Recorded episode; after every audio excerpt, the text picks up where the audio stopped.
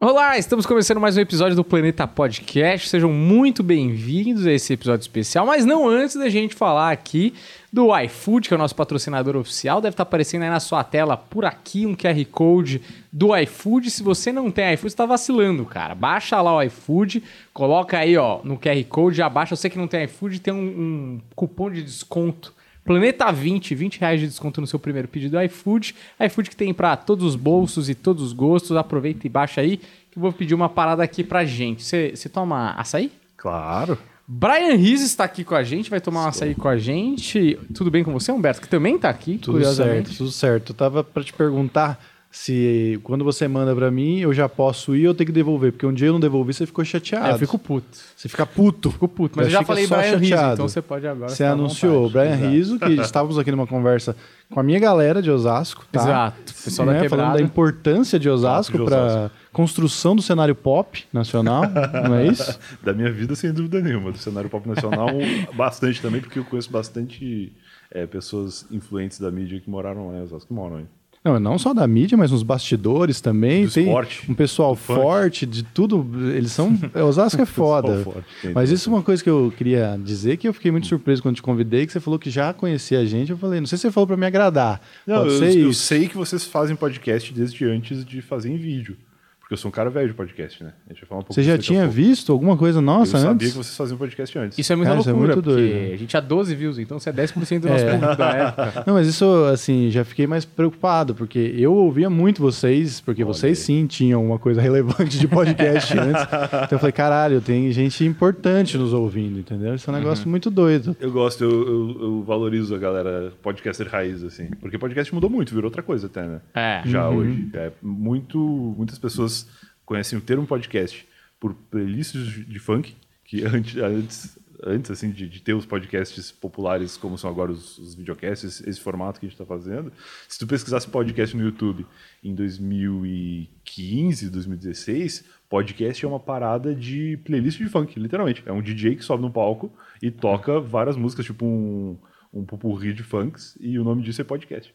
E aí, esses caras foram prejudicados agora pelos podcasters de entrevista, né? Que são esse formato que a gente se tornou mais popular e que a juventude talvez conheça podcast por pessoas sentadas com o microfone exposto em uma mesa conversando frente a frente.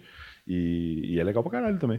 Mas aí vamos, até antes de falar da sua história também, que porra, me surpreendeu pra caralho, porque eu conhecia você do podcast e aí fui ouvir algumas entrevistas e ver que você tinha uma história pré-isso que eu achei muito foda também, que parece que a coisa da criatividade tinha que sair por algum lugar, assim, tinha que dar um jeito de se expressar, tá ligado? Sim. Mas desse novo cenário, para vocês que viram isso lá atrás, e eu acho que até ajudaram a construir, porque apesar do Nerdcast, Cinema com Rapadura, o 99 Vidas, toda essa galera já tá há muito tempo fazendo. Depois vocês vieram e tornaram um negócio mais pop, né? Como vocês enxergam essa nova leva, essa... É legal eu mesmo? Acho muito. Não dá uma coisa tipo, mano, esse pessoal não sabe nada. Eu acho muito legal, tão legal que eu tô fazendo igual agora. Tô imitando os caras novo, que é fazer podcast com vídeo, que vocês estão fazendo muito bem já há mais tempo, mas tem muitos podcasts nascendo agora, né? Nesse formato. E a barreira de entrada agora é muito maior, cara. Eu comecei a fazer podcast em 2009. Em 2009 eu tinha um blog que chamava Blog do Brian, super criativo. Era uma ideia de... Porque na época era assim, a produção de conteúdo, ela não era... A pessoa não era tão importante. O mais importante era o que ela escrevia, porque na época a internet era de leituras, né? Tu escrevia um post, a pessoa ia lá e lia e tal. E aí tinha vários blogs, tinha o Asnos, do Nhoque, que hoje tem o podcast com o Igor Seco, inclusive. TH Show, o Igor Seco trabalhou comigo no Não Ouvo. Tinha o Bobagento, tinha o Jacaré Banguelo, o Kibe Louco, enfim, tu não sabia quem eram os caras, tu sabia quem era o blog dos caras e tu tinha esse blog na barra de favoritos e tu ia lá ver a barra de favoritos todos os dias na hora do almoço, sei lá, e tu acessava os blogs. E aí eu falei, pô, eu quero ter um blog, mas eu quero que as pessoas saibam quem que tá fazendo esse blog. E aí eu criei um blog com o meu nome. E aí eu comecei a fazer uma curadoria de conteúdo que na época era muito de pegar posts que estavam bombando em sites gringos, traduzir e entregar ali para o público brasileiro, né? E eu trabalhava num provedor de internet, isso lá no Rio Grande do Sul. Eu morava em Rio Grande, cidade onde eu nasci e onde eu morei até os 23 anos. Rio Grande é a primeira cidade lá embaixo, assim, no estado, quase no Uruguai. Não é a primeira, na verdade, mas ela tem um porto, então eu posso dizer que é a primeira que dá para chegar de navio. Depois para baixo tem que dar uma caminhada. Tem Santa Vitória do Palmar, mas algumas até chegar no Uruguai. E aí em Rio Grande era tudo muito atrasado, assim. Ainda hoje é, mas na época era mais ainda, porque a internet era só de escada e tinha um provedor de internet na cidade, que foi onde eu fui largar meu currículo. Assim. Eu falei, se eu não trabalhar aqui, eu não vou trabalhar em lugar nenhum, porque é isso que eu gosto de fazer, assim, eu quero trabalhar com internet. E aí os caras me contrataram. E aí fiquei lá 6 anos, acho, 7 anos talvez, até decidi vir morar em São Paulo. E aí a galera do provedor era meio que o meu único público, assim. Eram os funcionários da empresa no horário de intervalo, porque eram os caras que tinham banda larga na cidade, assim. Era eles e metade dos clientes, porque a outra metade dos clientes ainda era cliente de internet de escada, que usava o discador do provedor para fazer a conexão. E aí era meio assim, comecei a fazer blog nisso. E aí me convidaram para participar de um podcast em 2009, uma parada muito datada, assim, porque me chamaram para participar para falar de Crepúsculo. O filme, a trilogia Crepúsculo, era moda zoar Crepúsculo naquela época. E eles falaram, ó, o podcast vai ter, sei lá, 2 horas de duração, 1 hora a gente fala zoando Crepúsculo, depois tu faz a propaganda do teu blog e fala das coisas. Aí eu falei, ah, legal, tal. Lembro até que eu fiz um post de Crepúsculo no meu blog na época, zoando e linkando pro podcast, e aí bombou muito, porque meu blog tinha lá uns 1000 acessos por dia naquela época, que era um absurdo de sucesso, 1000 acessos em 2009, e aí o podcast dos caras bombou por causa desse post no blog, bombou mais, assim, naquele meu episódio. E todos gaúchos lá ou não? Ninguém era gaúcho, tinha um cara de Minas, tinha 2 caras de Bauru, aqui no interior de São Paulo, tinha alguém no Nordeste, era uma galera separada que gravava pro Skype. Porque fazer podcast naquela época era imitar o Nerdcast. Sempre fazer podcast era imitar alguém. Naquela época imitava o Nerdcast, que era amigos reunidos numa chamada de Skype, gravando sobre um tema. Por isso que tinha que ter um tema. Não faria nenhum sentido os caras me convidarem para falar do meu blog. Eles me convidaram para falar de Crepúsculo. O tema deste episódio é Crepúsculo. Temos o convidado, Brian, que vai falar do blog dele depois, se der um tempo. Certo. O tema é Crepúsculo. Fazer podcast naquela época era isso. E tanto que depois, quando eu comecei a participar do Não Ouvo, a gente nunca seguia o tema, mas tinha um tema, porque se não tivesse um tema não era podcast, entendeu? Então o tema desse episódio vai ser, sei lá, futebol. Só que a gente tá futebol, a gente não vai falar. A gente vai falar um pouquinho no começo e depois esse assunto vai nos levar para outro lugar. Mas se não tivesse o tema, eu não podia nem sentar e começar a gravar. E aí eu comecei a participar desse podcast que chamava Noobcast, que era assim, por Skype. E aí os caras gostaram da minha participação, passou um tempinho, acho que umas 2 semanas, saiu um dos caras e aí eu entrei no lugar. E aí fiquei participando sempre, assim, por uns 1 ano e pouco, 2 anos, até que, como tudo que é feito, assim, sem grande compromisso, sem ninguém tá ganhando nada, a galera foi desanimando e foi saindo. E aí não sobrou ninguém, sobrou só eu, assim, que era o cara mais empolgado de fazer. Aí tentei fazer outros podcasts. 2012, 2013, eu tentei fazer um com o Gui Toledo, que hoje é youtuber de reformas e de viagens e tal. Na época ele fazia música, ele sempre foi músico, né? E ele fazia vídeos de música no YouTube, vídeos engraçados, assim, paródias e tal. Chegou a fazer show com a gente já, né? Com você, acho que na sua geração ainda não. O Toledo fez stand-up depois, pode crer. E aí eu chamei ele para fazer um podcast comigo, o podcast não deu certo, a gente fundou um outro negócio que chamava Do Cassete, que era um projeto de vídeos de músicas engraçadas, eram paródias, assim. Eu ajudava a escrever, o Gui gravava aqui em São Paulo já. E aí juntamos outros brothers, assim, Bruno Félix, que é um cara que escreve muito bem também, o Luciano, que era ilustrador, e o Evel, que era o cara do Sedentário Imperativo, que era um blog que bombava absurdo na época e que nos ajudava com a divulgação e tal.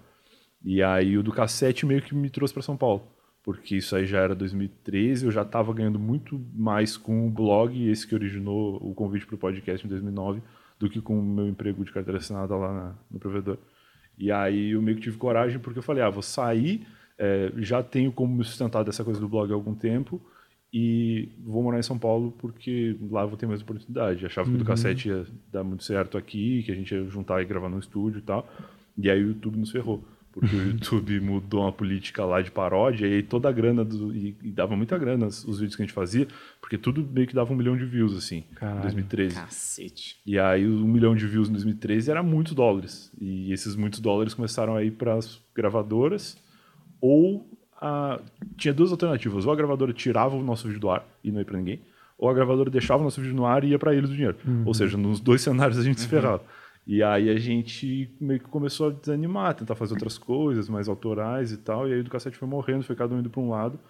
O Gui Toledo foi para a Band lá, foi ser redator do Agora é Tarde, na época do Rafinha. E começou a fazer stand-up por aí também, eu acho. E o resto do pessoal foi se ajeitando em outras coisas. Eu fiquei em casa, trabalhando no meu blog. Na época eu morava em Osasco. Grande celeiro. Osasco fiquei morando em Osasco e trabalhando em Osasco de janeiro de 2014 até setembro de 2014, que foi quando eu entrei no Não Salvo. Cara, esse negócio do YouTube, que até você falou que tinha reclamações a fazer, é interessante, porque vocês estavam fazendo paródias ali com um alcance altíssimo. Altíssimo, era a época de Galo Frito, assim, o Galo Frito bombava absurdo, o Galo Frito ainda existe, eu não sei exatamente o que eles têm feito hoje para conseguir viver nesse meio que o YouTube virou, mas o Galo Frito era gigantesco na época, qualquer paródia que eles lançavam eram muitos milhões de views, assim. Eles faziam sketches também, né? Faziam as sketches também, mas acho que o grande lance eram as músicas. Mas eu digo assim, vocês estavam fazendo as paródias e em algum momento o YouTube, ele tava passando a monetização para os outros, não sei se ele cortava também o alcance, mas tipo assim... Eu acho que não tinha isso, acho que o alcance continuava, mas a grana não vinha para ti. Mas por exemplo, se vocês postassem uma outra parada que não fosse a paródia, também não, ela não acertava na veia? Não, porque o nosso negócio era viral, eu na época não tinha essa noção, hoje eu entendo. A gente não tinha um público que consumia o nosso conteúdo, a gente tinha um pequeno público que viralizava o nosso conteúdo, então a gente não tinha 1 milhão de inscritos. A gente tinha, acho que nem 100 mil inscritos na época.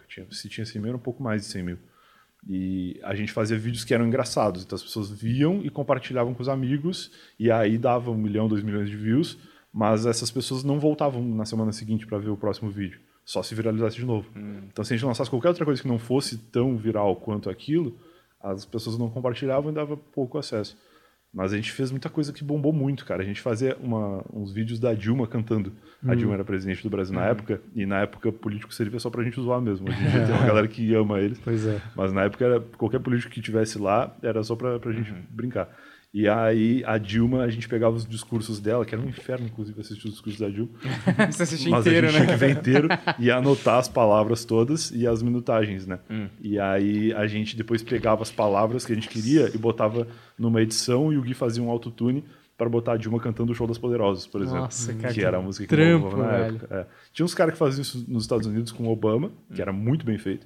E a gente falou, pô, vamos fazer com o presidente daqui também. E aí era a Dilma, a gente começou a fazer. E aí depois de um tempo até o CQC comprou esse quadro e a gente passou fazendo, apresentado no CQC. Da hora. A gente fez com o Datena, fez com o Marcelo Rezende, fez com a galera da Band, assim, foi bem legal.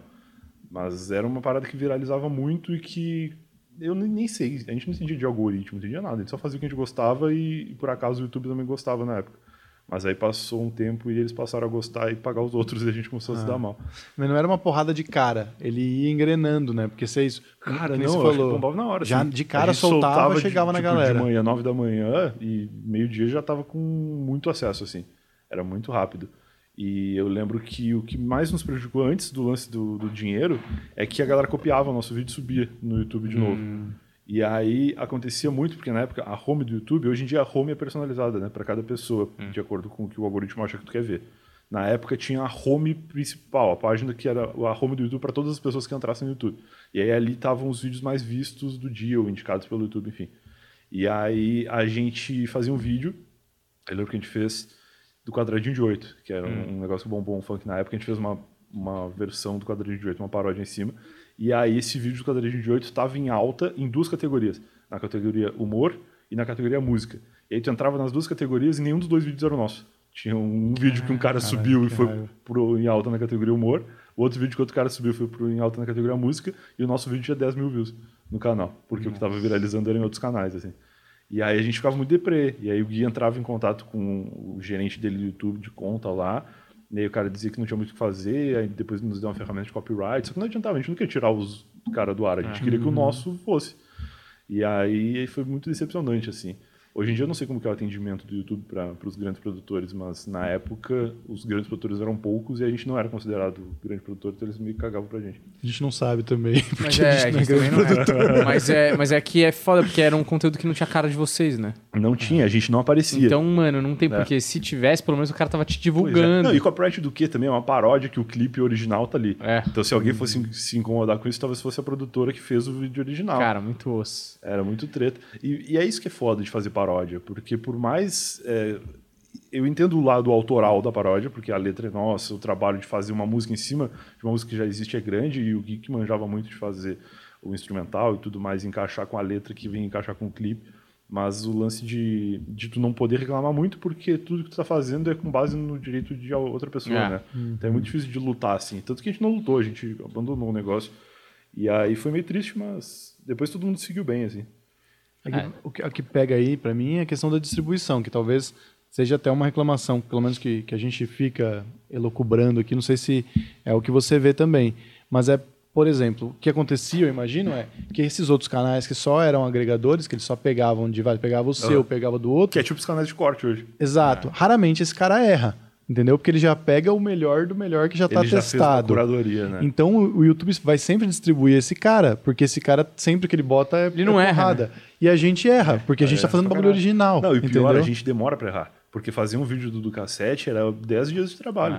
Era ver uma música, pô, essa música acho que tá bombando, vamos fazer. Aí escrevia uma letra, aí gravava, e o Gui gravava de um jeito muito louco, que ele não gravava, não sentava e gravava a música inteira, ele gravava os pedaços, assim. Eu não manjo muito de música, especialmente de vocal, assim, mas ele faz um jeito que depois ele meio que junta de novo no software ali. E fica do caralho. Mas isso aí dava muito trabalho. Aí você faz tudo isso, demora 10 dias, dá 2.000 views, você fala, mano, custou, eu paguei pra fazer esse vídeo, porque muito, não vai me retornar nada, não. Tudo bem, você tem a consistência de postagem ali. Não, o tempo que tu perde é bizarro. Mas hoje você acha que tá muito pior ou você acha que melhorou em alguma coisa? De produzir pro YouTube? Cara, eu não sei, porque a gente começou agora, assim. Aí, 2013 eu fiz isso aí. 2014 eu fui trabalhando no Não Salvo no final do ano. E aí o Não Salvo era um blog, que na época foi o maior blog de humor da América Latina, assim, um bagulho bizarro, de gigante. E o Não Salvo ele era banido de todas as plataformas de vídeo. A gente criava um canal no YouTube para subir uns vídeos para postar no blog e dava 3 dias e caía o canal. Aí a gente subia vídeo no Xvideos na época, cara, pra ver se não derrubavam. Porque... E derrubaram? Derrubavam também. Caralho. Direito de, tipo, sei lá, a pessoa reclamava ou tinha alguma música. Essas coisas que hoje em dia já acontecem, assim, sempre caía. Ou o pessoal denunciava. Aí a gente... Uma solução que a gente achou que durou muito, assim, acho que até o final do Não Salvo, foi subir os vídeos no Twitter. A gente criava umas contas no Twitter e aí, tipo, a cada 10 vídeos que a gente postava, a gente trocava de conta. Que aí se caísse, perdia só 10 posts, entendeu? Mas era muita treta de subir no Facebook, a gente tinha umas manhas de embedar o vídeo do Facebook sem parecer que era do Facebook, ficava o player escondido, assim. Cara, era umas treta. Caralho, mas valia a pena, tipo, todo esse trampo pela quantidade de views que tem um tempo limitado? Porque o negócio do Não Salvo era o blog, né? Então o acesso era no blog. Então a gente tinha um post... E esse post tinha um vídeo. De onde esse vídeo estava vindo, tanto faz. O Xvideos era ruim porque aparecia o logo do Xvideos no canto. Mas a gente pegava de vários lugares, assim. Do Facebook dava para esconder, que era do Facebook que estava vindo. Do Twitter, uma época, também dava. Depois eles mudaram e ficava o tweet embedado junto. Que era escroto, mas resolvia. Porque o negócio é que o Não Salvo tinha muito fã que entrava para ver o blog ainda, assim. Que era um comportamento lá da época que eu comecei a fazer blog, que o Não Salvo sustentou muito tempo. E aí, e também depois com a fanpage, o Facebook do Não Salvo tinha um alcance absurdo, assim. E aí a gente conseguia levar as pessoas para ver o blog, para ver o conteúdo no blog. E aí no blog que tinha publicidade, que tinha todas as coisas. Então, de onde o vídeo estava vindo não fazia diferença pra gente. Mas ainda assim, por que derrubavam? No sentido de, tipo, quer dizer, eu entendo que tenha... Isso é a prova de que tem um alcance absurdo, né? Que chega em muita gente. Então, incomoda pessoas a ponto de alguém querer derrubar. Sim. Mas, tipo, parece que não é tão fácil derrubar hoje em dia. Tipo, qual era o argumento que eles usavam? Eu não sei. Eu acho que as pessoas denunciavam os posts quando era Twitter. E eu acho que o próprio Facebook, por algum copyright ou por alguma coisa... Porque tinha muito post que era meio ofensivo, assim, também. E aí entrava em algum critério lá de... Vamos tirar esse vídeo. E aí tirava a conta do ar depois de algumas recorrências, né? E aí a gente perdia vários posts. A gente aprendeu a fazer isso. Cada 10 posts, trocar de conta e caraca, velho, que osso, mano. Puta trabalho. Fazer o blog por si só já devia ser trabalhoso pra cacete. Fazer nesse esquema de ficar pulando fugindo de uma plataforma. Mas eu gosto muito de blog por causa disso, cara. Hoje em dia não é possível, eu acho. Até é, mas não é tão comum ver alguém que vive de blog. Mas o que eu gostava do blog e o que eu gosto ainda do podcast Raiz, assim, que é tudo teu, sabe? O servidor é teu. Se o teu blog estiver indo mal nesse servidor, ou se os caras estiverem reclamando que o tráfego está muito alto, tu está pagando pouco e tal, tu troca de servidor, leva o teu conteúdo para outro lugar. O podcast é a mesma coisa. Hoje em dia é mais difícil ser dono das coisas, né? Hoje em dia a gente depende muito de algoritmo. Até o próprio podcast, a galera que sobe no Anchor lá, que vai para o Spotify e tal, ainda não, mas provavelmente em breve vai ter algum problema com o algoritmo dentro da plataforma lá. Aí é foda. O Spotify eu acho que ainda é uma incógnita no sentido de que é até uma coisa para perguntar, né? Porque vocês tiveram o blog por muito tempo, até antes da gente entrar nesse assunto do blog, o blog fez o podcast bombar. O blog tinha tanto acesso... É isso? Você pode depois me confirmar. Do Não Salvo. Tá. Mas, tipo, hoje em dia... Porque chegava em todo mundo. O que você posta no blog chega em todo mundo. No YouTube já não chega em todo mundo. Uhum. O Spotify, o cara já tem que buscar para te achar. E... Beleza, é o formato. Eu não sei como eles vão distribuir. Hoje em dia eles têm os originais deles lá e tal. Mas hoje em dia, como fazer bombar sem um blog? Entende? Porque a gente deu sorte não, né? Porque a gente tá fazendo isso faz muito tempo e a gente entrou no vídeo no momento certo que deu alguma relevância e alcance que a gente sofre para manter aí. Mas se o cara, tipo, hoje quer começar um podcast, ele já tá no meio do... Todos os podcasts que tem, mais os cortes de podcast, mais os cortes dos cortes de podcast. É muito difícil, cara. É muito difícil. Eu não sei a resposta pra isso. E, na verdade, no Não Salvo, a gente não postava o podcast no blog. Caralho. Foi porque as pessoas sabiam, assim, iam atrás mesmo. Era meio que... Foi uma parada que eu nem entendi no começo. Porque eu pensava, pô, o blog é gigante, vamos aproveitar, vamos postar o podcast aqui, vamos bombar. É. E aí a gente não postava. E foi uma decisão do Cid na época, que depois de um tempo eu entendi. Que era tipo, não adianta a gente ter 1 milhão de ouvintes, porque a galera que acessa o Não Salvo nem sabe o que é podcast. Então é melhor a gente ir conquistando um novo público dentro das pessoas que já conhecem, caramba. Que é a galera mais fiel, que mais participa das coisas. E aí de vez em quando postava. Tipo, na sexta-feira tinha o links da semana no Não Salvo. Aí de vez em quando na sexta a gente botava um link lá. Ou se o podcast Não Ouvo, não sei o quê. Até porque a gente não era conhecido, né? Só quem era conhecido era ele, que era o apresentador e que era o dono do blog. A gente era... ghostwriter, assim, a gente trabalhava no blog escrevendo conteúdo, mas a gente não aparecia, a gente não assinava os posts. E aí a galera que fosse ouvir, visse 3 caras lá que não sabia quem era, também não fazia diferença. Aí de vez em quando postava, e aí foi criando o público, assim. Não foi gigante, não foi o segundo maior blog do Brasil de 2015 até 2018, eu acho. E o primeiro era o Nerdcast, totalmente inatingível, né? Não tem como competir, né? Não, mas eu digo assim, quando eu ouvia, eu não sei, eu tinha certeza que vocês divulgavam lá. Chegou em mim porque... Em algum momento divulgava, mas não tinha... O post do Não Ouvo era feito dentro do Não Salvo, mas era uma categoria do site que não ia pra home. Então, quem entrasse no site não via que existia o Não Ouvo. Tinha que entrar nas categorias ou tinha que ir na fanpage do Não Ouvo, que aí a fanpage do Não Ouvo tinha os posts todos. Então. Não, porque assim, chegou em mim porque eu fuçava podcast, eu pesquisava e um dia eu cheguei em vocês. Mas eu tinha claro pra mim ali que era a equipe do blog, ligado? É. Tipo, eu via vocês como 4 amigos, mas eu via vocês como 4 amigos que produzem o Não Salvo, tá ligado? Era isso mesmo. O Não Salvo começou como blog há bastante tempo atrás, lá na época, acho que 2008, também 2009, enquanto eu ainda morava no Sul. Aí ele virou um blog grande, veio para São Paulo, e aí contratou pessoas que eram brothers dele, assim, o Luigi, um cara que morava no Paraná. O Luigi até tem uma história legal, porque ele era concursado público no Paraná, e ele largou um concurso público, que é uma parada que a família dele deve ter odiado, né? Porque a família da gente, eu lembro que a minha mãe e meu pai, quando eu morava lá no Sul, falava, não, tem que fazer concurso público porque tu não pode ser demitido. Que é, tipo, a melhor forma de formar um vagabundo, né? Que é um cara que sabe que não vai ser mandado embora nunca. Não precisa nem trabalhar, então, senão tu pode ser demitido, pô. E aí, todo mundo falava, não, tem que fazer concurso público e tal. E o Luigi tinha um concurso público, trabalhava na prefeitura lá, sei lá, numa escola, uma coisa assim.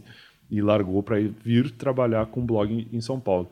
O Igor Seco também morava em Palhoça, né? Que é Osasco de Florianópolis, que é uma cidadezinha colada ali na região metropolitana. E também veio para São Paulo para trabalhar com isso. E tinha outras pessoas. Quando se fala dos funcionários do Não Salvo, sempre se linka muito a galera do Não Ouvo, que era a galera que aparecia. Mas tinha outras pessoas que não apareciam. Tinha programador, tinha editor de vídeo, Davi, maravilhoso, inclusive está trabalhando comigo agora no 2 em 1. Enfim, tinha outras pessoas. E aí essa galera foi meio que coletada de vários lugares, assim. E eu entrei muito para casa. Eu entrei... O Ivo Newman também, que hoje tem o Treta Talks, que é um podcast bem legal aí também, que é do Espírito Santo. O Ivo trabalhava no Não Salvo dessa mesma época do Luigi, eles entraram juntos. E aí, quando o Ivo saiu, que ele foi para uma outra empresa, eu tava já morando em Osasco, que já tinha ido morar lá por causa do Luigi, que morava no mesmo prédio. E aí fazia muito sentido eu entrar, assim, porque eu tava totalmente frustrado com o meu blog, que tava parando de dar dinheiro. O iFood, o iFood chegou. Opa! Faz parte da dinâmica do negócio aqui. Eu ia falar, olha só. Que bom. Enfim, aí eu já tava morando em Osasco, porque quando eu queria vir morar em São Paulo, eu fui pegar dica com as pessoas, assim, de, pô, onde que é legal morar e tal. E aí o Luigi tinha se mudado para esse prédio, porque até então todo mundo do Não Salvo morava junto. Eles moravam na mesma casa, do lado do Tantã. E aí eles, não, vamos transformar um espaço em escritório e vamos cada um morar no seu lugar com sua vida e depois a gente se encontra no escritório para trabalhar. E aí, nesse momento, o escritório foi situado na Zona Oeste. Aí ficava na frente do Parque Vila Lobos ali. Pô, pertinho para você também. É, ali na Lapa. Todo mundo. É. E aí o Luigi foi achar esse apartamento em Osasco porque era perto do trabalho. Ele ia fazer esse trajeto. Tinha um ônibus que passava na porta do condomínio e deixava na porta do escritório. Era certinho. O Luigi fez um bom trabalho de pesquisa de apartamento. E eu não conhecia o Luigi na época, mas conhecia a Camila, que era a namorada dele. E aí a Camila falou, a gente tá morando aqui, me passou o contato da corretora, eu fui visitar, gostei do lugar e fiquei. Mas você já era amigo do Luigi? Não conheci o Luigi. Eu não conheci o Luigi, eu conheci a Camila. Ah, tá, mas de vida, assim? Não, da internet, assim. Eu já tinha blog, ela também participava de alguns blogs, escrevia alguns posts e tal, e principalmente do Twitter. Era eu achei que Twitter, você tinha conhecido eles no prédio, morando ali. Não, era do Twitter, assim, que eu conhecia a Camila. E eu conheci o Igor, que eu já tinha ido para alguns eventos de blog lá em Floripa, mas tudo solto, assim, muito avulso. Era meio que a galera do Twitter, assim. E aí a Camila me deu a dica. Eu já tinha conversado com o Igor que eu queria vir morar em São Paulo, em algum desses encontros que a gente teve, porque a gente vinha muito para São Paulo, tipo 2012, 2013, a gente vinha pro YouPix, que era um evento de cultura de internet, assim. E aí eu sempre encontrava o Igor. A primeira vez que veio junto, inclusive. A gente se encontrou no aeroporto em algum lugar, acho que em São Paulo mesmo, porque eu vim de Porto Alegre para cá. A gente se encontrou em Congonhas, sei lá. E aí a gente ia junto pros lugares, ficava no mesmo lugar, ficava na casa do brother Romenick, lá em Mauá. Mauá é longe pra caralho, mas pra quem veio de Rio Grande, qualquer lugar que desse pra ir de ônibus pro Ibirapuera, que era onde era o YouPix, era muito perto, inclusive o Osasco. E aí quando eu vim pra cá, querendo morar mesmo, aí eu falei, Osasco não é tão longe assim, porque eu tava acostumado a fazer os trajetos de Mauá pra cá, né, pro centro. E aí eu achei legal, e aí fui lá visitar, gostei. Fiquei lá nesse prédio, e aí no prédio eu conheci o Luigi, realmente, e aí depois o Igor veio morar comigo também. O Igor já estava vindo para morar em São Paulo por causa do Não Salvo, o Igor já veio para trabalhar no Não Salvo, só que foi morar no ABC. E aí o ABC lá da Lapa era longe pra caralho. E aí ele ficava muitas horas na baldeação, e eu estava morando em Osasco pagando aluguel sozinho pela primeira vez na vida, porque eu morava com meus pais. E aí tava meio apavorado, assim. Aí eu pensei, se eu puder pagar metade do aluguel vai ser legal. E era um apartamento que era suficientemente grande pra mim sozinho e que dava pra dividir porque tinha 2 quartos. Aí eu falei com o Igor, falei, cara, quer vir morar comigo aqui, dividir o custo e tu ficar mais perto do escritório. Aí ele gostou da ideia, foi lá visitar, gostou e ficou. E aí, sem querer, a gente montou um condomínio onde tinha 3 caras que iam trabalhar no Não Ouvo depois. Porque o Luigi e o Igor já iam juntos pro trabalho dali e eu ficava em casa, trabalhando no meu blog, e eu era meio dono de casa, assim. O Igor chegava do Não Salvo e eu tava cozinhando, fazendo a janta, assim. Mas era massa, eu gostava muito de ficar em casa, assim, sabe? Até hoje, né? Eu gosto muito de ficar em casa, mas nessa época aprendi a ficar em casa sozinho, porque até então sempre morei numa casa que tinha rotina, porque meu pai trabalhava, minha mãe era dona de casa, depois foi ser professora e tal, mas tinha horários, assim, né? E eu fui criando os próprios horários ali morando sozinho.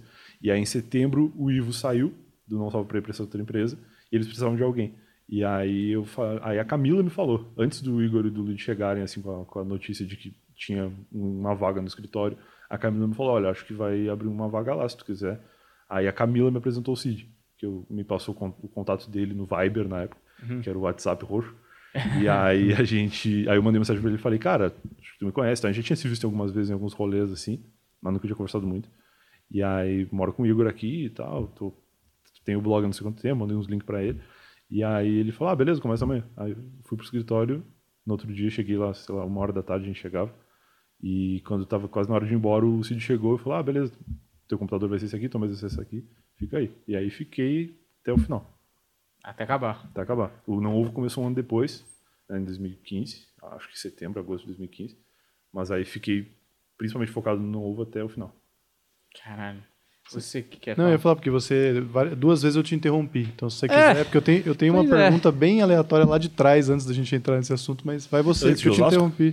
Antes de Osasco. Tem uma pergunta antes pré-Osasco. Não, é que eu ia falar que... Não, ele estava falando de blog e tal, que isso realmente me preocupa, assim, porque a gente não é o dono da bola, né?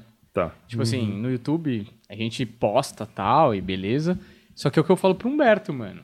Por exemplo, a sensação que eu tive no começo que a gente começou a postar, o YouTube amava a gente. Pô, a gente era brother, entendeu? Entendi. Ia na nossa casa, distribuía pra galera. Porra, a gente era muito amigo.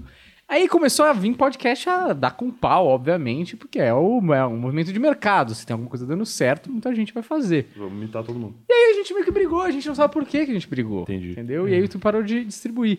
E isso é uma discussão que a gente tem até antes de ter conteúdo expressivo em termos de gente ouvindo ou gente vendo. Sim. Que é, o mais importante é um dia ter uma plataforma própria, que seja um aplicativo, uma rádio, alguma coisa...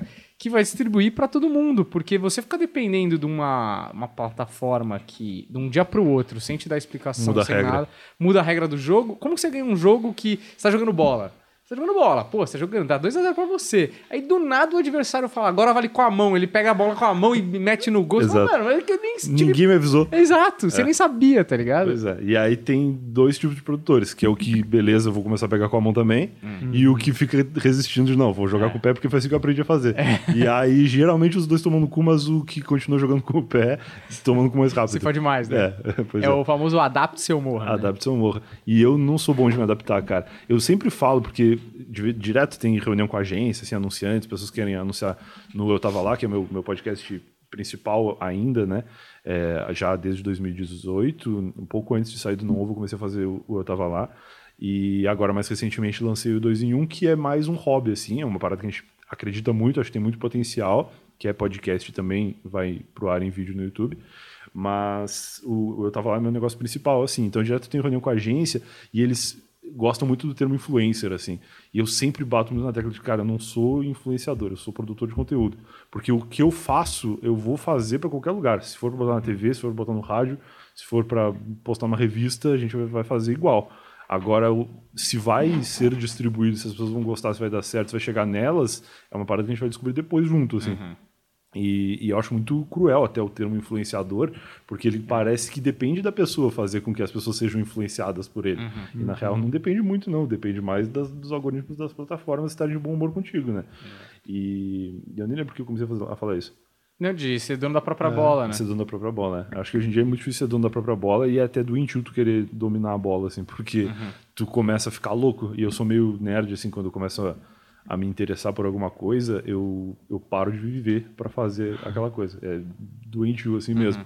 E eu tenho muito medo de começar a querer virar esse cara do YouTube, porque eu sei que ninguém ganha essa luta aí. Tu pode até descobrir como funciona na hora e ganhar alguma grana com isso, mas depois de um tempo tu vai te frustrar. Então eu prefiro focar em produzir conteúdo.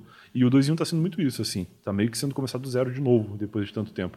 Porque eu tenho público de podcast, que a galera que ouviu Eu Tava Lá, que me ouvindo não ouve. Tem até gente que me ouvia lá no Noobcast, em 2009. Direto a gente, agora não por causa da pandemia, mas direto a gente estava em evento e vi uns caras me falar, pô, ouvi o Noobcast. Cara, isso faz 12 anos. Cacete, o cara é fiel mesmo, né? O cara lembra que eu existo, lembra do podcast que eu fazia, me acompanhando no Twitter, sei lá, desde aquela época. E essa galera tá ouvindo o 2 em 1, mas eles não vão no YouTube se inscrever no canal e nem assistem, assim. Eles só escutam.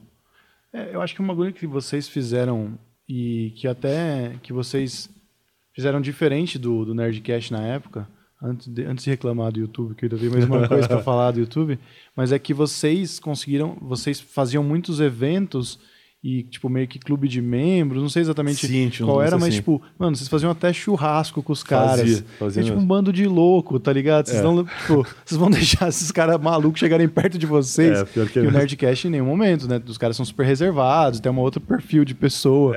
Mas vocês trouxeram, né, mano? A gente era muito moleque, cara. A gente não tinha muita noção assim, das coisas e a gente ia fazendo o que a gente queria fazer, assim. A gente lançou uma época lá o negócio do Padrim, que era um negócio que tinha várias recompensas, né? Então, se chegasse a, sei lá, R$500, a gente fazia tal coisa. Se chegasse a R$1.000, fazia tal coisa.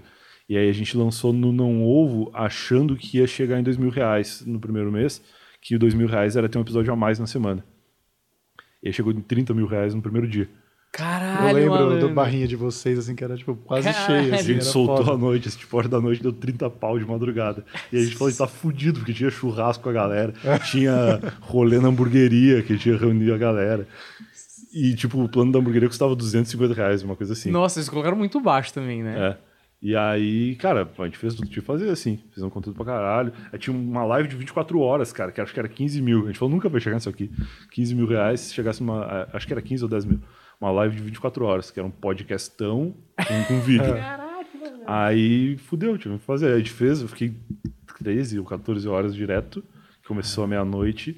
Aí chegou de manhã, era tipo 8 horas da manhã, falei, vou pra casa agora dormir e volto mais tarde pra encerrar a live, né? E aí, quando era 9h30 da manhã, chegou o Gilberto Barros lá pra participar da live com a gente. Alguém tinha combinado com ele, eu não sabia. Falei, porra, eu não vou embora nem a pau agora, eu vou ficar aqui. Enquanto o Gilberto Barros estiver aqui, eu vou ficar. E aí fiquei lá, gravei o podcast com o Gilberto Barros, e falou um monte de merda, foi maravilhoso. E aí, quando era meio-dia, sei lá, eu fui embora. Aí fiquei, saí da live meio-dia, fiquei indo uma hora e pouco lá, e aí depois fui pra casa. E aí, tanto que no final da live tá todo mundo lá e eu não tô, porque eu morri, eu fui pra casa, dormi, acordei, tinha acabado a live já. Tava muito louco, assim, de cansado. E aí foi bem legal, cara. Eu lembro que o escritório quase não sobreviveu a essa live, assim, porque rolou uma puta festa no final. E aí eu cheguei pra trabalhar no dia seguinte e, cara, não tinha como entrar no escritório. Era caixa de pizza no chão, era cadeira virada, tinha uma fralda. O Luiz tinha recente da filha dele, a Alice. Acho que a Camila foi lá no final da live e aí tinha a Alice trocou, sei lá, cagou e trocaram a criança lá e deixaram a fralda em cima da mesa. Cara, tava uma zona absurda do escritório. E aí, tanto que eu voltei pra casa, eu lembro que eu mandei mensagem e falei, gente, ninguém vai trabalhar hoje. E aí todo mundo, putz, a gente combinou no final da live. Nossa. Que amanhã era de casa. E aí eu não tava no final da live, ninguém me avisou. Aí eu voltei pra casa e trabalhei de casa. Mas foi muito louco, cara. A live de 4 horas do Não Ouvo foi uma parada marcante, assim, pra galera que ouviu o podcast na época. Caralho, é aquela festa do Projeto X, né? Não sobrar nada, tá ligado? Mas isso ajudou, então, essa proximidade, que eu acho que imagino que a galera criou uma relação de que, mano, aonde vocês vão... Inclusive, tinha gente pedindo pra você vir aqui. É mesmo? Mano, porra, eu ouvia ele faz muito tempo e tal. Que legal, cara. É, eu acho muito massa, assim, a gente... Eu sempre falo que eu não sou um cara que tem um super público, mas... A pequena parcela, que não é pequena assim, mas o Eu Tava Lá tem 30, 40 mil ouvintes por semana no podcast. Que foda, mano. Mas é ouvinte. Os então, caras só ouvem, eles né? só ouvem. Tanto que eu tenho menos seguidor no Instagram do que gente que ouve meu podcast. É, mas é bizarro. Mas sabe o que é? Eu acho que você sabe disso. O cara que assiste, ele assiste, beleza. Tem um cara que é fã, o cara que assiste é fã e tal. Mas o cara que ouve, o cara... Não é que ele ouve um podcast, ele tem uma religião com o podcast. Não, e outra, o Eu Tava Lá tem um número... que eu acho muito bom de ouvintes, mas o principal, Eu Tava Lá, tem 90% de retenção até o final de todos os episódios. 90% é muito foda. Eu posto episódio de 60 minutos e todos os episódios são ouvidos pelo menos 90%. E aí teve um dia lá, quando eu ia fazer o episódio 100 do Eu Tava Lá, eu fiz a mesma coisa que eu sugeri fazer na época do Não Ouvo, que foi o episódio 100 ser um compilado de vários bons momentos dos primeiros 100. E aí, como eu tava num podcast de histórias, que o convidado vai lá pra contar uma história... São momentos longos, né? São pequenas histórias, mas tem 10, 15 minutos cada momento. E aí eu selecionei alguns momentos, e esse episódio 100 do Eu Tava Lá tem 3 horas e meia de duração. Nunca postei um episódio de 3 horas. O Eu Tava Lá tem 60 minutos, no máximo 1 hora e 5, 1 hora e 10, quando estende muito a conversa. E aí eu falei, esse episódio aqui não vai ter essa retenção.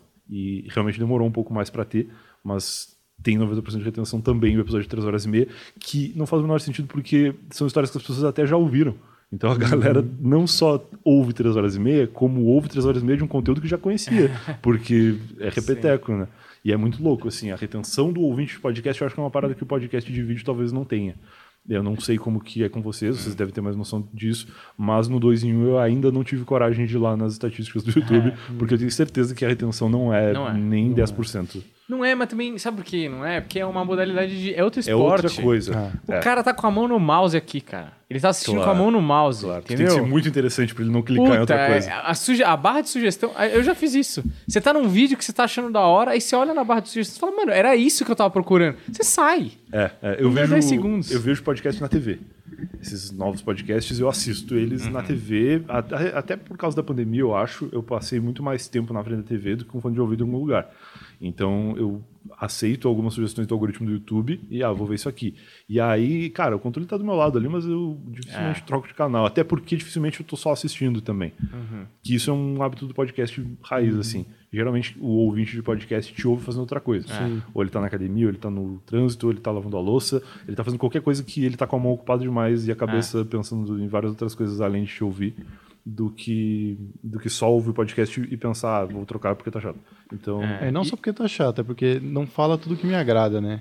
Esse é um negócio que eu acho que... E aí entra nisso de você ser um criador de conteúdo, que eu acho que o cara que é criador de conteúdo, ele nunca vai conseguir se dar bem com esse jogo de algoritmos e de que a bola não é sua. Mas eu acho que não vai sofrer tanto também. Porque eu acho que quando eu crio alguma coisa, eu crio muito mais pra mim.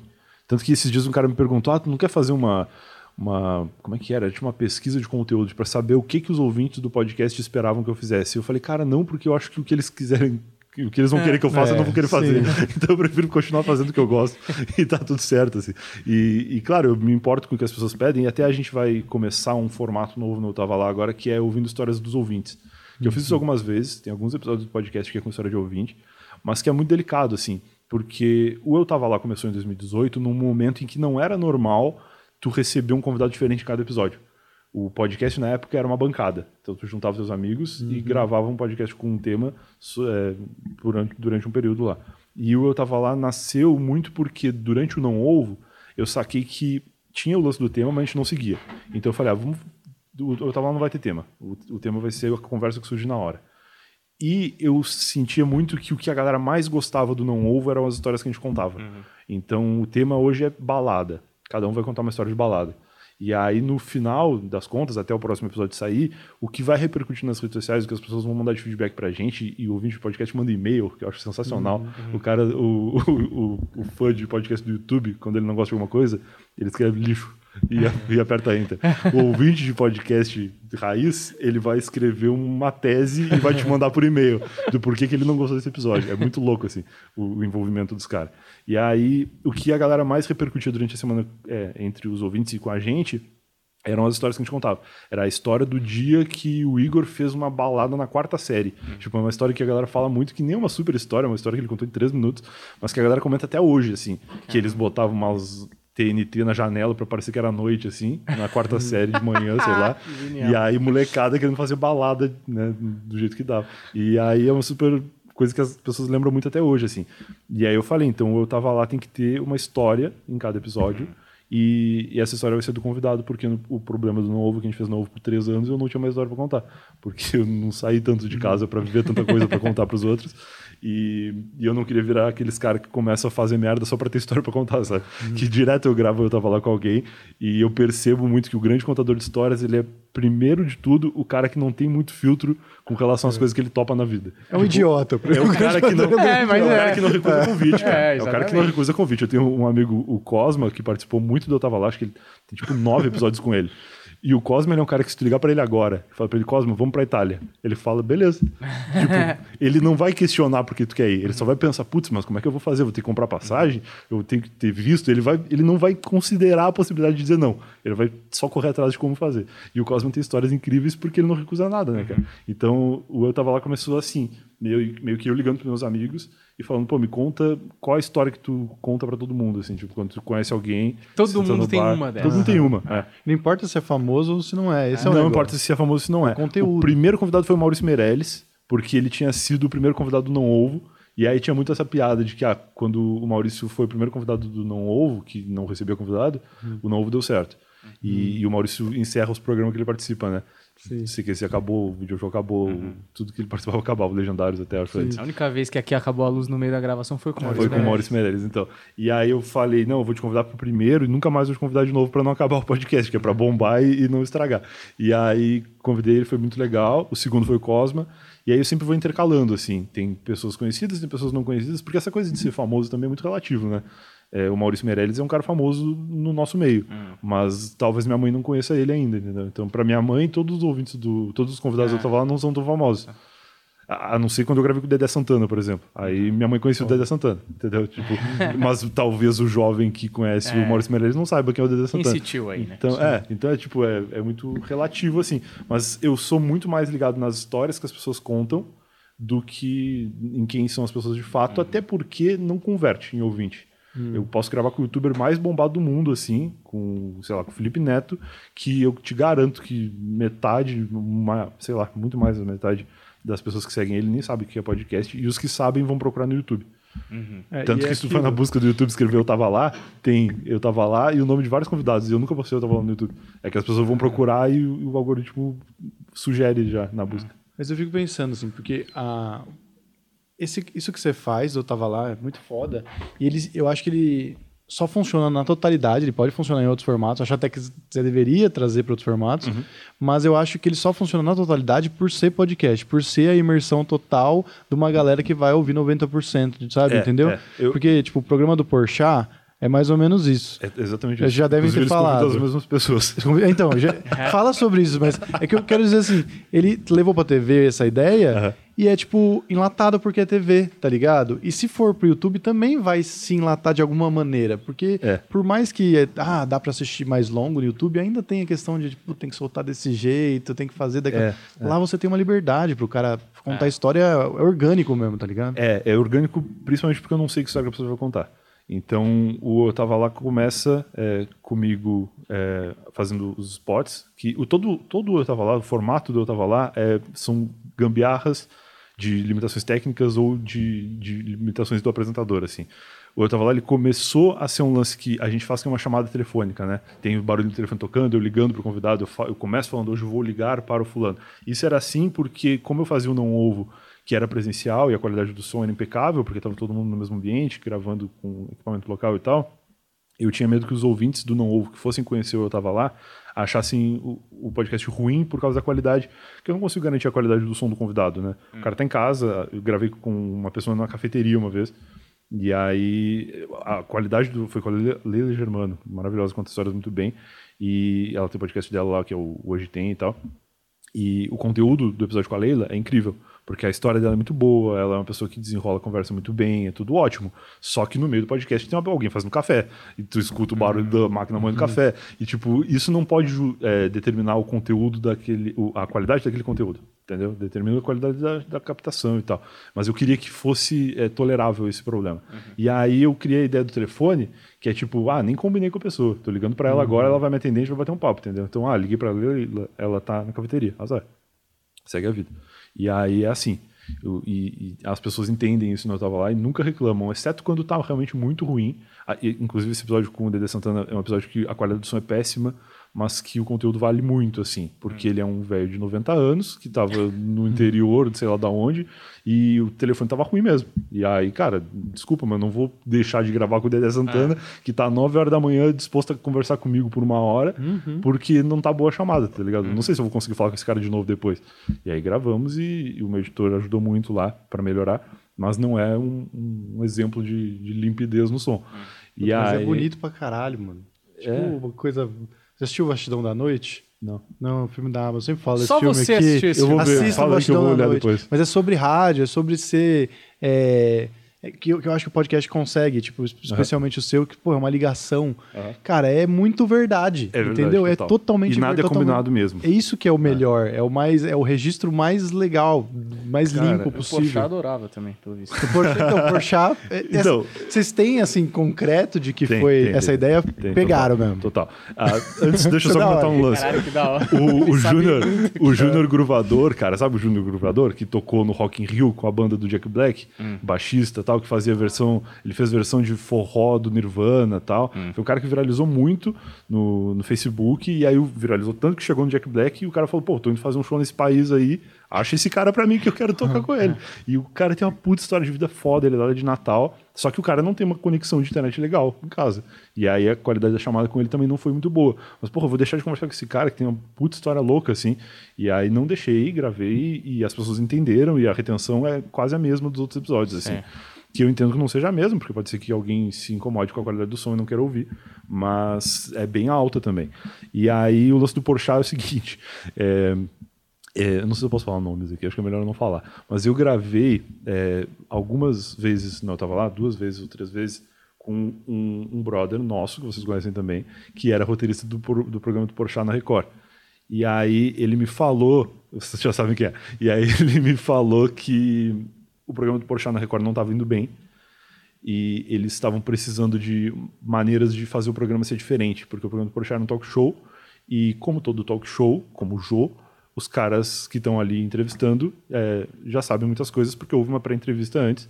Então, às vezes, tu tá contando da vez que tu foi numa balada e aí o Jô Soares vai puxar, não, mas tu não gosta de azeitona. E, tipo, ninguém tava falando sobre isso.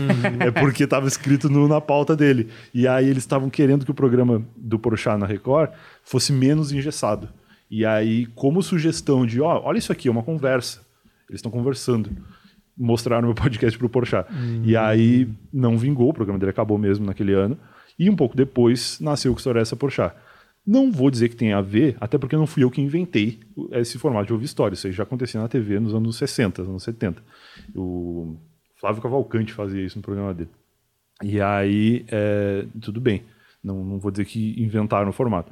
Só que eu convido pessoas para participar do Eu Tava Lá, e uma semana depois essas pessoas são convidadas pelo programa do Porchat. E tipo, não é só os caras famosos, são pessoas anônimas também. Que eu conheço, que eu sei... ou que às vezes a pessoa faz uma thread no Twitter contando uma história, e aí a galera começa a marcar a pessoa no Twitter, começa a me marcar. Fala, pô, chama essa pessoa pra contar onde eu tava lá, chama e tal. E aí passa um tempo, e tipo 10 dias, e as pessoas são procuradas por um e-mail dizendo, olha, ouvi uma história que tu contou no podcast, queria saber se tu topa contar no programa do Porchat, no Que História é Essa Porchat. E aí tem todo um briefing, assim, que a pessoa tem que gravar um vídeo de até 9 minutos contando a história, e aí é uma pré-seleção da seleção, entendeu? Então a pessoa... Alguém da produção do Porchat ouve, né? Eu tava lá. Eu até vou começar a mandar um abraço pra eles no podcast. E aí, entra em contato com a pessoa grava um vídeo. Muitos recusaram, outras aceitaram gravar esse vídeo de 9 minutos. E algumas já foram no programa, outras não. Talvez vão daqui a pouco. Mas é muito estranho, assim, cara. E aí, tanto que eu agora convido as pessoas assim, quer ir no programa do Porchat? Aí a pessoa fala, aqui, pô, eu quero. Eu falo, só tem que participar do Eu Tava Lá primeiro. Porque rola essa coisa aí. Mas tudo bem também. E é muito diferente no final das contas. O programa do Porchat, primeiro que ele sabe tudo que as pessoas vão falar, que eu acho ruim, mas eu acho que só eu percebo isso. E talvez vocês tenham uma noção... De produção de conteúdo, assim, sabe que o cara já sabe que ele não é... Ele vai preparado pra fazer umas piadas em cima também, né? Não dá pra ver do programa do Porchat, porque não precisa ser um gênio também, porque a pessoa às vezes esquece uma parte da história. E aí ele manda... Não, mas e o... Não tinha um jacaré, um jacaré isso, com... O cara fala, então, tinha um jacaré mesmo. Você fala, porra... Esqueceu. Não, é foda, cara, isso é...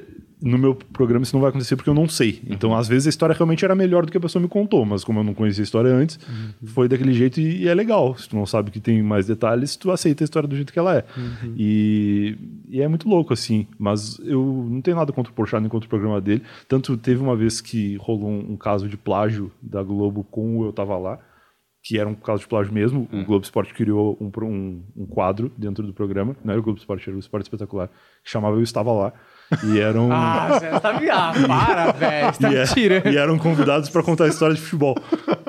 E aí, realmente deu treta, porque o logo era igual, era tudo igual. Caralho, era que tudo trabalho igual. Preguiçoso, velho. Era tudo igual. E aí... Muita arrogância, né? Eu lembro que de manhã, assim, cara, de manhã não. O Esporte Espetacular passa domingo de manhã. Eu acordei domingo 3 da tarde, aí peguei o celular e tinha um monte de gente falando, a Globo tá plagiando, Eu Tava Lá, a Globo tá copiando o Brian. E eu pensei, o programa do Porchat foi pra Globo, tudo bem. Já sei dessa história, a história é velha. Só que... E eu nem acho que seja plágio, só acho que é uma parada que talvez tenha sido um pouco inspirada, mas o Porchat faz do jeito dele lá, que eu particularmente não gosto tanto, mas eu sei que o público dele adora e é um programa que faz muito sucesso, então tá tudo certo. O povo nem se importa com essa história do cara já saber o que estão falando, assim. A gente que é meio chato com isso. E aí... deve ser isso aí. Aí a minha mãe me mandou um vídeo no WhatsApp que ela tava vendo o Globo Esporte, sei lá porque o Esporte Espetacular, e aí filmou a televisão, assim. E aí quando ela filmou era o logo do Eu Tava Lá verde, que o logo do Eu Tava Lá é vermelho e preto, tava verde. E aí eu falei, cara, o logo do Eu Tava Lá, e é igual. Só que a diferença é que o nome do quadro deles era Eu Estava Lá, então tinha um ES. E eles ainda cagaram na sua cabeça, porque você não sabe escrever. Olha como a gente vai melhorar o que você fez, tá ligado? Padrão e Globo, aí... escreve Estava. Professor Pasquale. Exato. E aí eu ficava num telão atrás, assim, dos apresentadores, que é o... Não lembro o nome dele, que é o Carequinha, e uma menina. Escobar. Né? Não tenho certeza quem é. Mas aí eu sei que no frame que alguém printou, acho que foi o Léo Dias que printou, tá a careca dele exatamente na frente do ES. Então era igual. Era Eu Tava Lá, porque ele tava tapando. A única diferença do logo, ele tapava. E aí tinha um detalhe que o logo do Eu Tava Lá é um pin, assim, de localização, com o microfone no meio, que é aquela referência de podcast, que todo logo de podcast tem que ter um microfone. O de vocês, inclusive, não tem, né? Não tem. Na época, todo logo de podcast tinha que ter um microfone. E aí eles botaram uma bola de futebol no lugar do microfone e pronto. Era só essa a diferença. Caralho, hein? E aí, cara... Bilhões de produção naquela porra, naquela empresa. Mas aí foi legal, porque domingo teve essa treta, eu entrei em contato com a minha advogada na hora, porque eu tava lá tudo registrado, assim, quando eu fiz, eu fiquei muito com preocupação de que já existisse ou de que alguém quisesse fazer igual depois, E aí eu fui atrás de registrar a marca, de fazer tudo certinho. E eu registrei tudo, tanto eu tava quanto eu estava, porque eu pensei, ah, é parecido. Uhum. E aí a minha advogada... Vai ter algum imbecil que vai tentar roubar, né? É. Mandou muito bem. A minha advogada adorou, eu mandei pra ela domingo, ela tava almoçando no churrasco. Vamos ganhar da Globo! Eu falei pra ela, ela falou, não, relaxa que isso aí vai dar tudo certo. Aí na terça-feira eles montaram uma... acho que chama ação extrajudicial, que é, pra quem não sabe, é uma carta onde tu escreve pra pessoa que ela fez merda e que ela pode parar de fazer merda ou continuar fazendo merda e ser responsabilizada juridicamente por isso.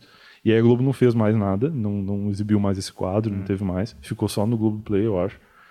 E foi legal porque o Léo Dias me ligou pra dar uma entrevista pro site dele, assim. Você deu? Dei. No dia... Pô, o Léo Dias era um ótimo se levar, né? Eu tava lá, chegou a levar? Ele vai querer contar a história da vida dos outros, né? Pô, é muitas. O cara deve ter muita história dos outros. Mas deve. Ele... Cara, no dia, as matérias mais lidas... Primeiro de tudo, o povo adora fofoca. Eu sou um cara que me envolvi em poucas tretas na internet, em todos esses anos de produção de conteúdo. E eu fiz o tweet da matéria do Léo Dias, falei, contei melhor essa história do Léo Dias. Deu 14 mil cliques. No link do meu tweet. Caramba. Tu imagina o do Léo Dias.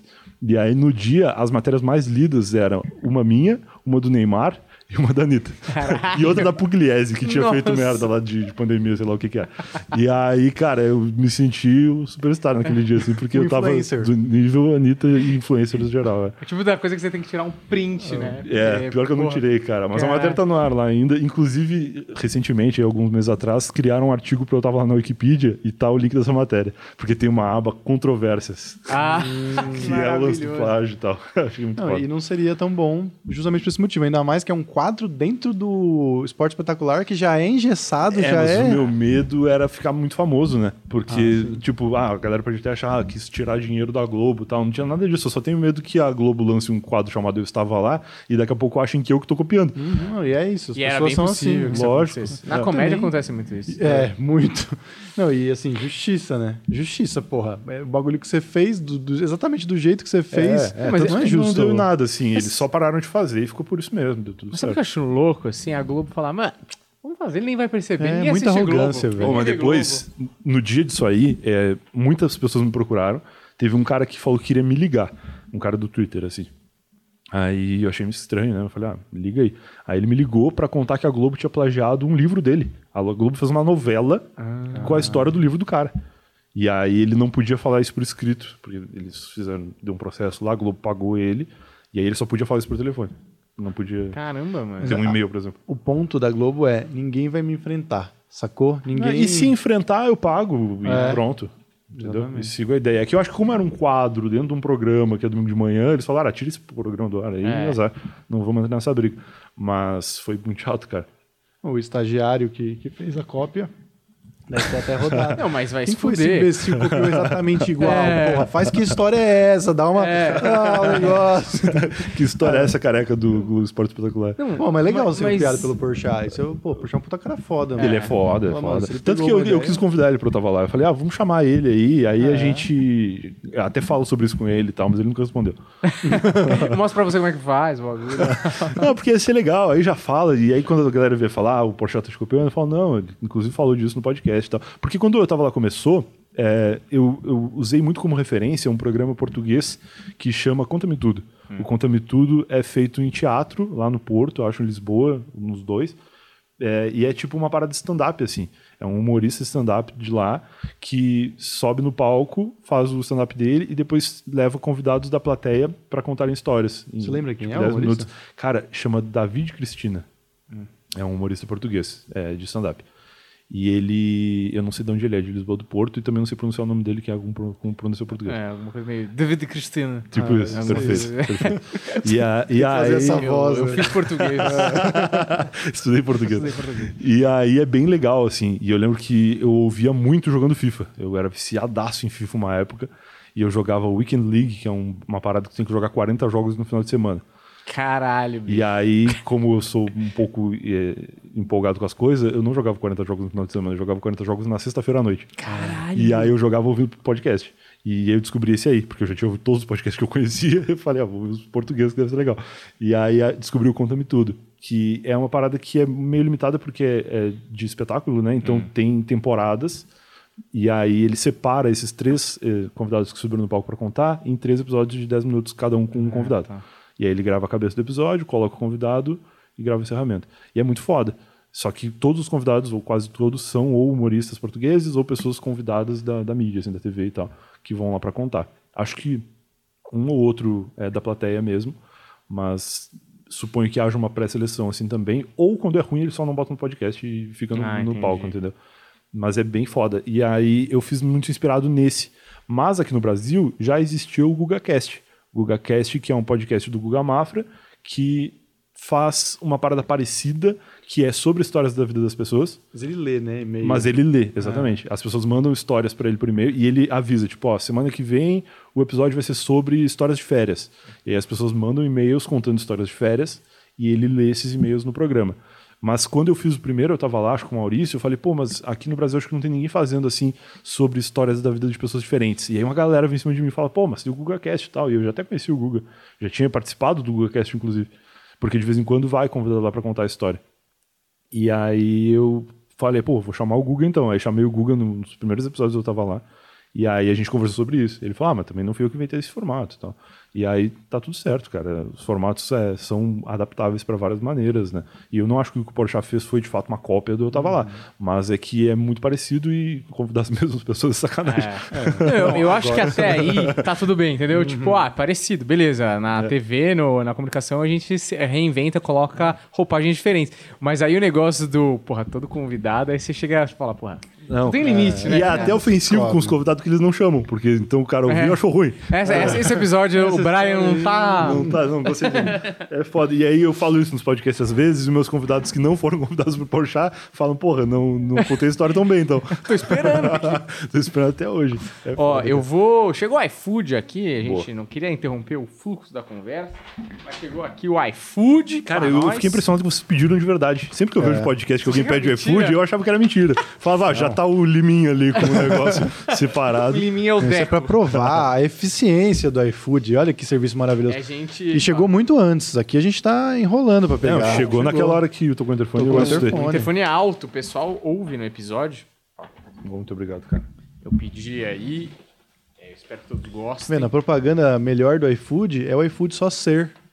Ele só existe e aí funciona, entendeu? Não precisa ficar mentindo aqui, nada disso. QR Code tá na tela. Se você ainda não tem iFood, não vacila. Abaixa só iFood. É cupom PLANETA20 pra R$20 de desconto no primeiro pedido, tá certo? A gente vai continuar esse papo que... Caralho, eu fiquei muito impressionado aqui com várias informações que você deu. Primeiro, o seu fim de semana é extremamente animado. Sexta-feira à noite o cara matava... Quantos... Jogos? 40 jogos. Caralho, você deve jogar pra cacete, né? Mas eu parei de jogar FIFA. Não, eu parei porque eu era doente. Eu tava viciado, botando todo o meu dinheiro naquele jogo. Heroína, né? Ainda bem que você não usa drogas, né? Nunca usou. Ainda bem, cara. Porque pela sua intensidade das coisas, Como que alguém fala, eu zerei todos os podcasts, vamos começar a ouvir uns portugueses, tá ligado? Por isso que você chegou a saber que a gente existia, entendeu? Zerou todos os mesmo. Eu português, eu conheço todos.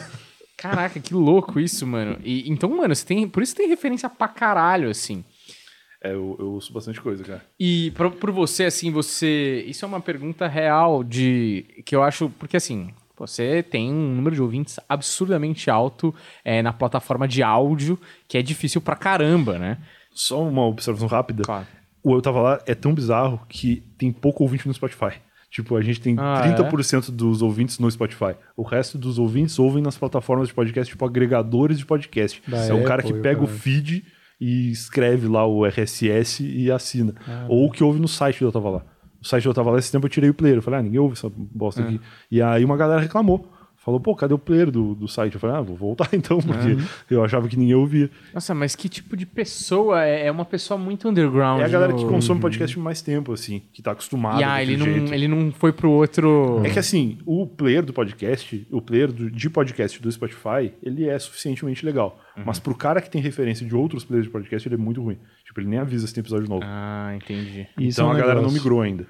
Eu acho que o podcast demorou pra bombar também por causa disso, assim. Porque era difícil de ouvir. É difícil de produzir também, mano. Também. Tipo, eu lembro que era um trampo. Quando eu comecei a fazer, você tinha que ter um feed seu, RSS, que, velho, você tinha que ter... Você tinha que manjar um pouco de servidor pra fazer. Eu era programador. Eu comecei no provedor de internet como suporte técnico, atendia no Help Desk Center, que é o HDC, né, que eu ficar lá parado esperando a véia ter o problema na internet, esperando um véia arrastar o Internet Explorer pra lixeira e ligar dizendo excluir a internet. Rolava isso, juro. E aí... excluir a internet, maravilhoso. E aí era esse meu trabalho, assim, ficava atendendo. E aí eu falei, vou aprender umas paradas pra ser promovido aqui para outros setores e tal. Eu comecei a estudar programação, fazer várias coisas. E aí eu descobri que fazer blog era muito mais legal, porque eu comecei a aprender programação para fazer um blog. E aí eu descobri que existia um negócio chamado WordPress, que é um bagulho que já está programado, eu só tu instalar no teu servidor. Mas ainda assim tu tem que ter uma noção de servidor para fazer instalação, tem que criar banco de dados, tem que fazer várias coisas. E aí eu fui mais para esse lado de produção de conteúdo, porque o que eu queria programar já existia. E aí eu fui fazer o blog. E aí continuei mexendo com programação, depois fui trabalhar no setor de rede lá, que era uma parada mais complexa, assim, de fazer as paradas funcionarem mesmo, mais do que ajudar só as pessoas. E aí... fui continuando mais nerd nesse assunto, assim. Mas fazer um podcast nessa época, tu tinha que saber essas coisas. E a barreira de entrada era alta por isso. Mas o pior de tudo é que a barreira de entrada era alta pro ouvinte. Porque tanto que os grandes podcasts do Brasil, na época, eram os podcasts de tecnologia. Porque quem ouvia era o cara de tecnologia. Só ele sabia ouvir. Os outros caras não sabiam baixar um arquivo .zip, extrair esse arquivo, colocar no MP3 player pra ouvir no ônibus. O cara nem chegava lá. Nem. Exato. Entendeu? Eu não sou o cara super high-tech. Tipo, mano, eu nem sabia que existia. E se eu soubesse, eu não saberia chegar lá, entendeu? Sim. Não, e era desconfortável. Tipo, até nem ouvir no site me surpreende muito. Porque a galera tinha que ficar com o computador aberto lá e estar no ambiente. Eu sempre, tipo, na época que eu ouvia, eu baixava, colocava num pendrive pra ouvir no carro, sei lá. Mas assim, as pessoas ouvem a maior parte dessas produções eu vi, eu acho que, não sei se foi 99 Vidas ou Rapadura, que fala, não, a maioria é no site ainda. 99 Vidas também é. Eu gravei com o Evandro, gravei com outras pessoas de podcast das antigas, assim, e os caras falam isso também. Que os ouvintes deles ainda, tipo, 50% é do site. É louco demais, cara. O Petri falou que tem uma galera que... O Petri tem há 10 anos também. Sim, faz podcast há um tempão também. Que tipo, a galera que baixava... Eu nem sei qual que era o trampo que tinha pra baixar o podcast dele, mas eu sei que ele me contando, eram tipo horas pra baixar o podcast do cara. Claro. E o cara ouve até hoje, porque hoje é mó fácil, tá ligado? Hoje é fácil, tipo, claro. Então o cara é um fanático, porque se ele tinha todo aquele trampo pra ouvir o entretenimento... Numa época que, querendo ou não, 10 anos atrás, o YouTube meio que já existia, a TV já existia e tal. Sim, sim. O cara tem todo esse trampo pra ouvir. Mano, esse cara é fanático, tá ligado? Esse cara, ele te dá R$15 ali no mês pra participar de um negócio. Eu tava lá, tem os modelos de assinatura e tem uma galera que assina que nem consome, assim, porque eu produzo conteúdo exclusivo pra essas pessoas. Hoje em dia a gente coloca na plataforma da Hotmart, lá que é o Sparco, mas a gente colocou em grupo de Facebook, a gente colocou em vários lugares. E eu sei que tem muita gente que assina e que deixa no cartão lá só pra ajudar, assim, porque eu tava lá, principal é gratuito. Então, vou pagar pelo conteúdo exclusivo, mas na real eu tô pagando pra ouvir as paradas que eu já ouço de graça, assim, só pra ajudar a continuar existindo. E isso foi muito louco quando eu saí do Não Salvo, porque o Não Salvo foi uma treta, assim, a saída, a gente foi demitido, assim, do dia pra noite, ninguém sabia nada. Ninguém entendeu, assim, eu lembro que eu ouvia e um dia eu achei que era zoeira. O Luigi participou de alguns podcasts e o Luigi contou um lance que eu nunca tinha parado pra refletir. Uma semana antes do Não Ouvo acabar, a gente tinha feito tipo o melhor episódio de todos os tempos, assim. Foi uma parada que tava muito bombada, tava tudo dando muito certo, ninguém imaginava que ia acabar, nem a gente. E aí a gente foi demitido. E aí, quando a galera sacou que a gente não tava mais no podcast, eles foram atrás de mandar DM, pô, como é que eu posso te ajudar aí? Tu tá desempregado agora, como é que vai ser e tal. E aí eu lembro que o PicPay, eu tava lá na época, subiu absurdo, assim. Tipo, eu tinha o PicPay do Eu Tava Lá, que só sustentava Eu Tava Lá, pagava servidor, eu acho que na época eu nem tinha editor ainda, ou se eu tinha, pagava mínima edição, e no mês que eu fui demitido do Não Salvo, o meu PicPay foi tipo mais do que o salário que eu recebia lá. Eu fiquei, tipo, eu tive um aumento, eu fui demitido na rádio de um aumento. Né? E aí esse negócio me salvou, cara, porque eu fiquei um ano na merda e meio que sobrevivendo disso, assim. E aí depois as coisas começaram a dar certo, Eu Tava Lá cresceu, e desde então eu vivo dessa produção de conteúdo. Mas foi um susto, assim, quando eu saí do Não Salvo, porque ninguém esperava. Mano, tudo bem falar sobre isso? Tudo. Claro. Porque, realmente, eu ouvia e eu lembro, do episódio foi da luta de animal lá. Não era isso? Que eu não sei, eu acho... Pancadaria Selvagem. Cara, era muito bom, porque eles faziam de um jeito como se fosse tudo real. Então, tipo, você... Mano, até parece que tem um bagulho desse. Só que gente entrava numa mentira, cara, e a gente fala, não desmentia. O Pancadaria Selvagem, ele é baseado no Luigi falando que existia um programa. Existia um programa no Discovery que era os caras saindo num soco com um animal. É isso. Mas tu vai pra floresta. Mas isso é a premissa do programa. A premissa... Não, a ideia... Ou ele falou isso uma coisa... Não, ele falou isso zoando. Esse programa não existe. Ah, tá. Esse programa não existe. O Luigi chegou e falou, não, tem um programa no Discovery que eu tava vendo esses dias aí, que os caras saem no soco animal. Tipo, tu entra na floresta e aí tu vê um bicho, tu sai dando soco nele.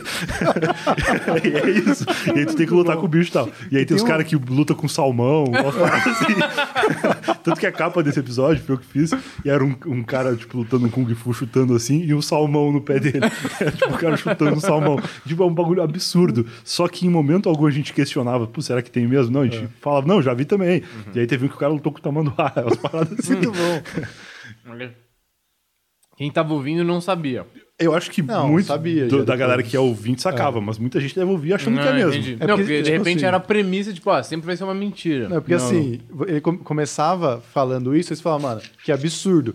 Só que enquanto eles iam construindo esse absurdo, tinha alguns momentos que você ainda até falava assim, pô, talvez não seja tão absurdo, mas talvez exista mesmo. Talvez exista alguma coisa que deu a ideia pra ele. Não, mas era louco, assim. Cara, a gente inventava umas mentiras às vezes e seguia, assim, pra sempre. Tem umas mentiras que a gente nunca desmentiu, assim. Que ficou pra sempre, que se pá, a gente até acredita hoje, de tanto que a gente falou. Mas tinha um programa do Discovery. Pancadaria Selvagem? Não. Não era isso, exatamente. Isso é maravilhoso. Tá vendo como você, uma hora você compra a ideia? Mas tinha um programa que eu não sei se é do Discovery, mas eu sei que tinha, que era um programa, e óbvio, tinham vários, que eles simulavam animais que nunca se enfrentariam, quem iria ganhar. Exato. Entendi, tipo, era entre animais. Tubarão versus tigre, sei lá. Rinha de bicho robótico. E tem um vídeo muito famoso, de um cara que dá um soco na cara de um canguru. Que o canguru tá judiando um cachorro. Não tem isso? Não, o canguru, velho... Ah, não, que o canguru tá enforcando o cachorro, o canguru sai fora. Tá. O canguru, tipo, olha pra ele e fala, então, tá bom, cuzão. Não, mas essa daí o canguru ficou chocado, claramente, assim. Tipo, o canguru não tava preparado pra tomar um soco. O canguru ficou, caralho, não pode isso, eu sou um animal, como é que você vai bater? Isso é muito foda, isso é muito corajoso. O canguru, se tu olha a cara do canguru, é exatamente o que ele tá falando. Pô, cara, tu não pode bater em mim, eu sou um bicho. Você já jogou Shadow of Colossus? Não. Cara, Shadow of Colossus é um jogo que tem os gigantes. Eu conheço o jogo, mas eu não joguei. E o gigante, ele não é mau, só que você tem que matar ele. Quando você dá a primeira espadada, o gigante te olha com essa cara do canguru. Tipo, mano, por que você é tão filha da puta assim? Sim, o canguru claramente sabe da Sociedade Protetora dos Animais. Ele falou, porra, tu não conhece? Tu não pode me bater? Todos os seres humanos que ele conhecia eram do Greenpeace. Ele falou, é louco, mano. Esse cara é louco. E o canguru foi-se embora, assim. Porque ele e o cachorro ali é a natureza, né? É. Agora chega um ser humano, um soco na cara dele, é um problema isso aí. Mas, enfim, aí a gente fazia uns episódios muito legais, assim. E o lance do Não Ouvo é que o escritório era do Não Salvo. O escritório foi feito para o Não Salvo existir. E todas as pessoas que estavam lá para o Não Salvo existir. Ninguém foi contratado para fazer o Não Ouvo. Então o Não Ouvo foi uma coisa que nasceu um tempo depois, em 2015. Eu estava lá um ano e pouco já. O Luigi já tava lá, sei lá, 7 anos quando a gente saiu. Já tava muito mais tempo que eu. Tinha outras pessoas há mais tempo. O Igor tava um ano e pouco mais do que eu. E o Não Ouvo era meio que uma coisa que acontecia no escritório, mas que a gente já estaria lá todos os dias da 1 às 8 para fazer o blog. Então, uma vez por semana a gente parava e gravava o Não Ouvo. E aí depois, em 2016, a gente começou a fazer outros podcasts também. Tinha o Se Eu Fosse Você, que eu apresentava, que era um podcast de ajudar as pessoas, assim, de dar conselhos amorosos e tal. E aí tinha na quarta... Isso, o Se Eu Fosse Você era na terça. Na quarta tinha o Bicuda, que era um podcast de esporte, que só falava de futebol, como todos os podcasts, todas as coisas de esporte do Brasil. Sim. Aí na quinta tinha o Não Ouvo. Na sexta tinha o Não Ouvo Bônus, que era esse que a gente desbloqueou com a galera que pagava lá no Padrim. E aí, sexta, sábado não tinha, e segunda não tinha nada, que depois quando eu criei o Eu Tava Lá, eu falei que Eu Tava Lá ia ser na segunda. E aí, pra fazer de segunda a sexta podcasts, assim, em geral, mas o Eu Tava Lá sempre foi feito na minha casa. E aí, o que sustentava esse escritório, o que mantinha todo mundo lá, era o blog, que não tava mais dando dinheiro há algum tempo, que totalmente normal, porque eu entrei no Não Salvo justamente porque o meu blog não dava mais dinheiro há algum tempo. Então era normal que isso acontecesse. Só como o Não Salvo era gigante, demorou muito mais para chegar nele esse problema, né? E que era as fanpages que não tinham alcance alto, e a galera que... O consumo mudou mesmo, as pessoas pararam de abrir blogs e começaram a consumir conteúdo nas redes sociais. E aí, em 2018, em agosto mais ou menos de 2018, o Cid decidiu que ia fechar o escritório do Não Salvo. E aí, quando ele fechou o escritório, automaticamente a gente foi embora. E aí eu acho que ele... Eu não sei, porque eu sempre soube que esse momento ia chegar, certo, mas eu achava que ia chegar como uma adaptação de, o Não Salvo não vai mais existir, vamos diminuir o Não Salvo, sei lá, e agora aqui vai virar o estúdio dos podcasts. A tendência era muito que isso acontecesse, porque a gente tinha números muito bons com todos os podcasts. Mas o que eu acho que rolou é que ele achou que, podcast não dá tanto trabalho de fazer quanto o blog, então mata o blog e eu continuo fazendo podcast sozinho, que foi o que ele fez. Ele continuou sozinho apresentando, chamou outras pessoas depois, porque eu acho que ele sentiu que não ia conseguir... O público do podcast, a gente falou muito aqui de como que é o ouvinte e tudo mais, e é tudo maravilhoso, mas o ouvinte de podcast, ele é muito conservador no conteúdo. Então, se eu mudar o Eu Tava Lá Agora e resolver que eu que vou contar as histórias, eu vou perder metade do meu público. Porque não é isso que os caras ouvem. Eles estão acostumados a ouvir um outro formato. Total. Se eu quiser mudar do dia pra noite, os caras vão... Muita gente vai resistir, assim. Se mudar o formato do programa, se mudar o tempo de duração do programa, já estraga, assim, os caras já começam a reclamar e muitos vão deixar de te ouvir. E aí eu acho que o Novo deve ter sofrido muito isso quando a gente saiu. E eu nunca julgo a questão de ele ter decidido fechar o escritório, porque é decisão comercial dele, enfim. O que eu acho foda, e que inclusive gerou uma treta, foi que ele tentou se livrar da gente, assim. Ele tentou, tanto que ele me demitiu, eu cheguei um dia no escritório pra trabalhar, ele me chamou pra conversar, me mandou embora, eu fiquei meio em estado de choque, assim, fui pra casa. Não sabia o que fazer, porque não tinha acordo de rescisão de contrato, não tinha nada. E aí comecei a pegar aconselhamento com gente da família, assim, de... me indica um advogado aí pra entender como é que funciona essa questão, você tem que conversar com ele e tal. E aí passou um tempo, eu recebi um e-mail dele que dizia assim, pô, Brian, notei que tu nunca mais veio trabalhar. E aí eu fiquei, caralho, como assim? Eu tô aqui preocupado de como que eu vou sobreviver e existia a possibilidade de eu ter que trabalhar. E aí eu mostrei isso pra advogada que tava comigo na época, ela falou, não, ele te mandou esse e-mail que é pra caso tu entre na justiça, ele alegar que tu abandonou o trabalho e não precisa te pagar nada. E aí eu senti que existia um clima de não quero pagar nada pra vocês, tá ligado? E aí depois eu soube que ele tava fazendo acordo com as outras pessoas, porque tem aquele lance, né? O Luigi, o Igor... e outras pessoas do escritório foram trazidas para São Paulo por ele. Então acho que ele tinha um senso ali de preocupação com essas pessoas, de no mínimo fazer com que elas pudessem voltar para casa se elas quisessem, sabe? Tinha uma responsabilidade dele com elas, assim. E comigo, como eu já estava lá, e com outras pessoas que tiveram que entrar na justiça também, eu tive que entrar na justiça para conseguir receber o acordo que ele fez com todo mundo, receber o mesmo valor que ele pagou para todo mundo, mas tive que lutar um ano para conseguir. E outras pessoas também entraram e eu até testemunhei a favor delas, assim. Era assim, a gente tava todo mundo junto, o que aconteceu foi isso, ele fez dessa maneira e teve outras paradas que ele e os advogados fizeram lá pra tentar ferrar a gente, mas se resolveu. Eu fiquei com uma mágoa muito grande do Não Ouvo, porque eu achava que tinha muito potencial, assim, eu dediquei vários anos pra fazer o negócio dar certo e outras pessoas lá do escritório também, e a gente foi meio que excluído do negócio que a gente tava construindo junto, assim, mas do lance da grana deu tudo certo, ele me pagou depois. E eu só não falo mais com ele, nem acompanho nada em rede social nenhuma, porque foi sacanagem, né? Ah, total. Mas, tipo... caralho, velho, eu não tava esperando aqui, quase engasguei com açaí, porra. Não, essa do e-mail é a que eu falo publicamente, porque eu tenho prova, eu tenho esse e-mail ainda e tal. Tanto eu contei isso no podcast do Felipe Barbieri, lá no Fala Cadabra, e o Cid comentou lá. Foi nos comentários, porque deu 200.000 views o vídeo, o corte. E aí ele comentou lá e falou, me arrependi, não sei o quê, perdi um grande amigo, umas paradas assim. Só que na real ele pediu desculpa pra galera que tava vendo o vídeo e no teu crucificando mesmo? Ele. Comigo ele nunca falou e nem faço questão que fale também, porque já tá resolvido. Tipo, ele me demitiu, ele pagou a rescisão contratual, a contragosto, mas pagou e tá tudo certo. Assim, o Não Ouvo nem existe mais, pelo que eu soube. Eles fizeram uma exclusividade com o Spotify uma época, que eu acho que deve ter sido o que sustentou o negócio por mais um tempo, mas agora não tem mais. E se vida que segue, todo mundo saiu muito bem, assim. O Igor foi morar em Portugal uma época, depois resolveu voltar pro Brasil, mas tem o podcast dele lá, que é o TH Show. O Luiz tá voando aí fazendo as lives da CPI, que ele faz a cobertura da CPI na Twitch, mas tem o Rebobinando também, que é o podcast dele, que é gigante. Então, assim, tá todo mundo muito bem do podcast. E a galera dos bastidores soube que se deram bem também, tanto que eu agora contratei o Davi para trabalhar comigo no 2 em 1. O Davi era o editor de vídeo do Não Salvo. Cara incrível, assim, faz coisas mágicas com o editor, com software de edição de vídeo lá. E agora ele tá comigo no 2 em 1. Então, assim, tá todo mundo bem pra caramba. Mas foi muito desgastante, muito triste, porque a gente achava que a gente era amigo, cara. No Não Ouvo, o clima era de amizade. Tu falou sim, que tu via que a gente era amigo, mas sabia que a gente trabalhava junto. E a gente achava também, eu sempre achei que a gente era todo mundo muito amigo. E essa amizade até fortaleceu com os outros depois, porque todo mundo ficou meio junto. Tipo, quem fez acordo com ele numa boa... ainda é amigo dele, o Luigi fala dele com muito amor, assim, eu acho muito bonito, queria poder falar a mesma coisa, mas infelizmente comigo não teve esse amor. Foi, inclusive, bizarro. Ódio. É, e, assim, só uma coisa, porque meio burro, porque vocês tinham um contrato de trabalho, não tinha? A gente não tinha, a gente tinha verbal, mas a gente era tratado e trabalhava como funcionários, porque a gente tinha horário de trabalho, a gente tinha tudo, só que a gente não recebia nada, era vem aí. Não, mas eu tô julgando, eu tava julgando o movimento dele de, tipo, querer mandar um e-mail, tá ligado? Tipo, porra, se, bom, de qualquer forma, vocês tinham que comprovar que vocês estavam lá, vocês têm um podcast junto, tinha ponto gigante, com milhares, testemunhal ali, né? Tá ligado? A gente passava cartão pra entrar e pra sair. Então, sim, tinha tudo registrado. Mas, cara, eu não queria ter entrado nesses méritos, entendeu? Eu tive que ir na justiça porque senão não sei o que seria da minha vida, eu não teria recebido nada. É, exatamente, porra, os direitos trabalhistas existem para que você possa reerguer e as convidas... Mas o meu objetivo era ter só feito um acordo como todo mundo, tanto que o advogado me passou um cálculo da minha rescisão trabalhista e era tipo 4 vezes mais do que ele me pagou.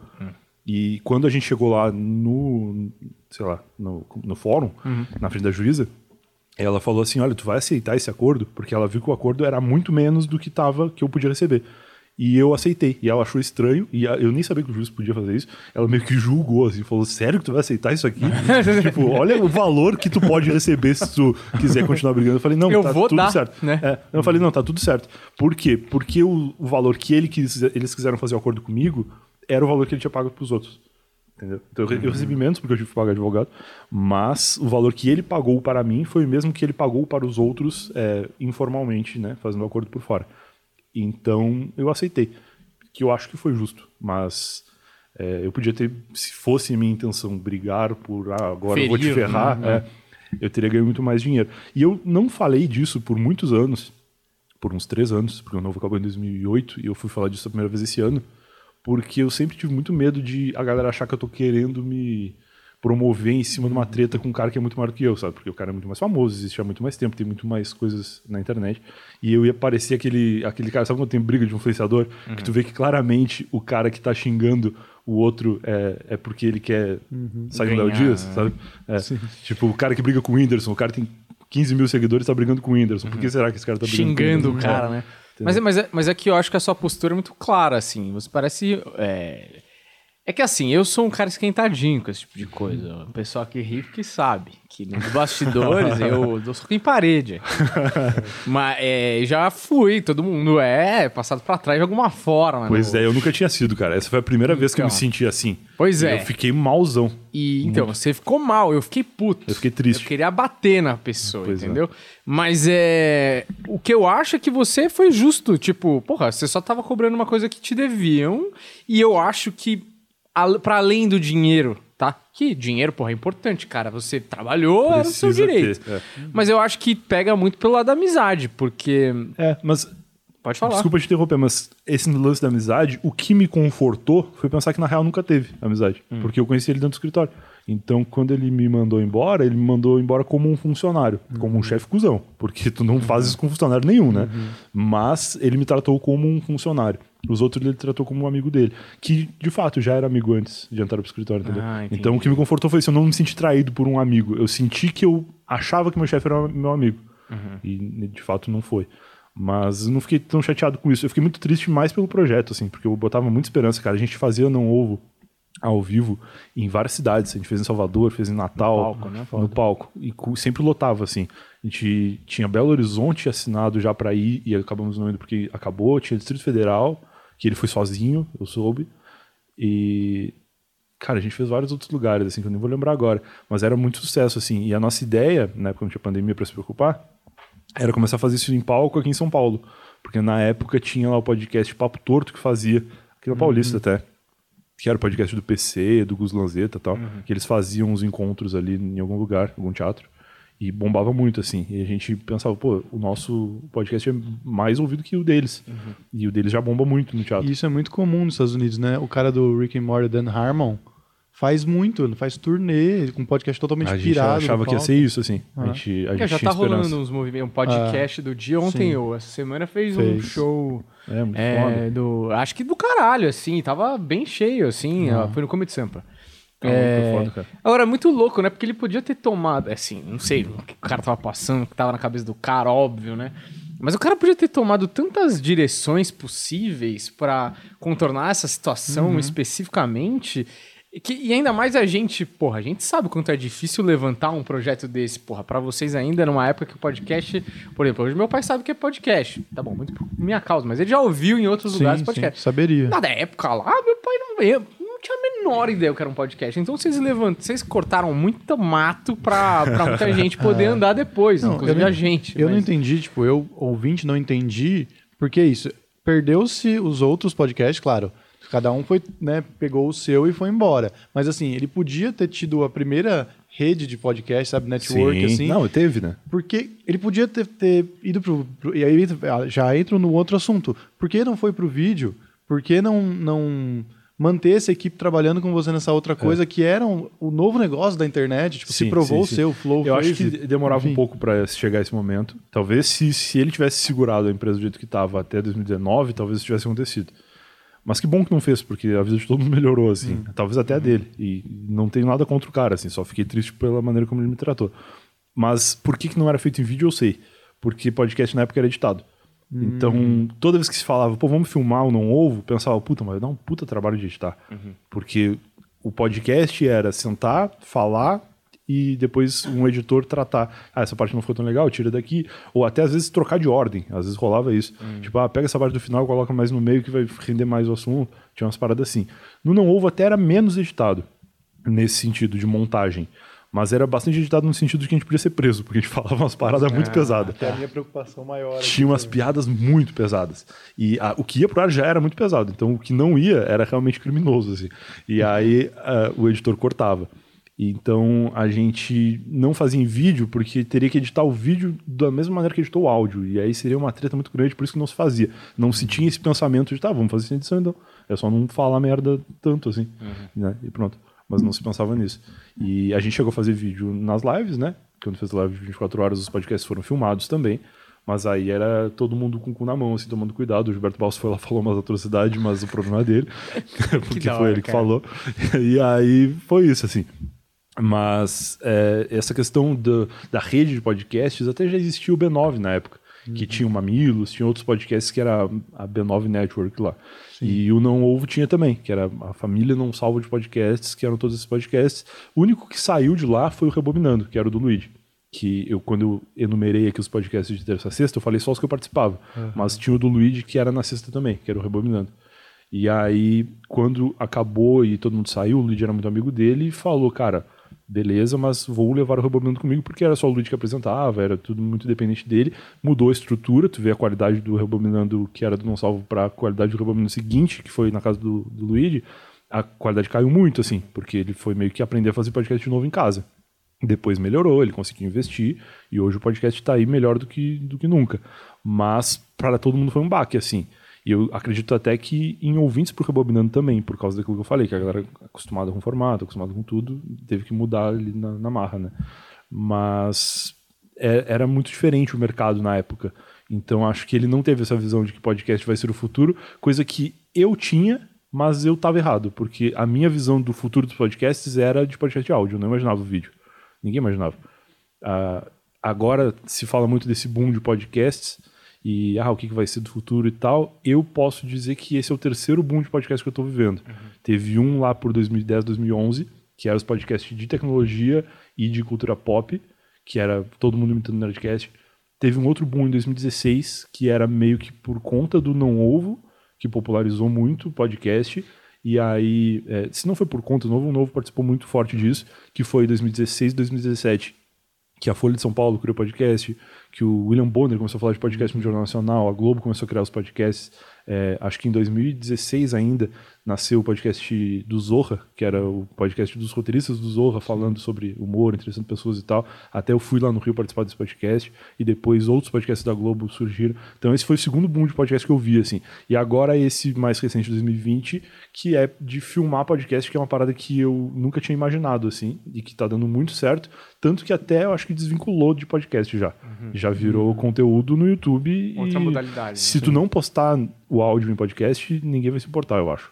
Porque o grande público parece estar no vídeo, e aí eu acho que já é outra parada, assim, que tem até uma barreira de entrada muito maior do que os podcasts originais, assim, no sentido de que agora tu já não precisaria mais ter o conhecimento técnico para fazer um podcast de áudio, mas ninguém mais vai fazer só podcast de áudio. Os caras vão querer filmar.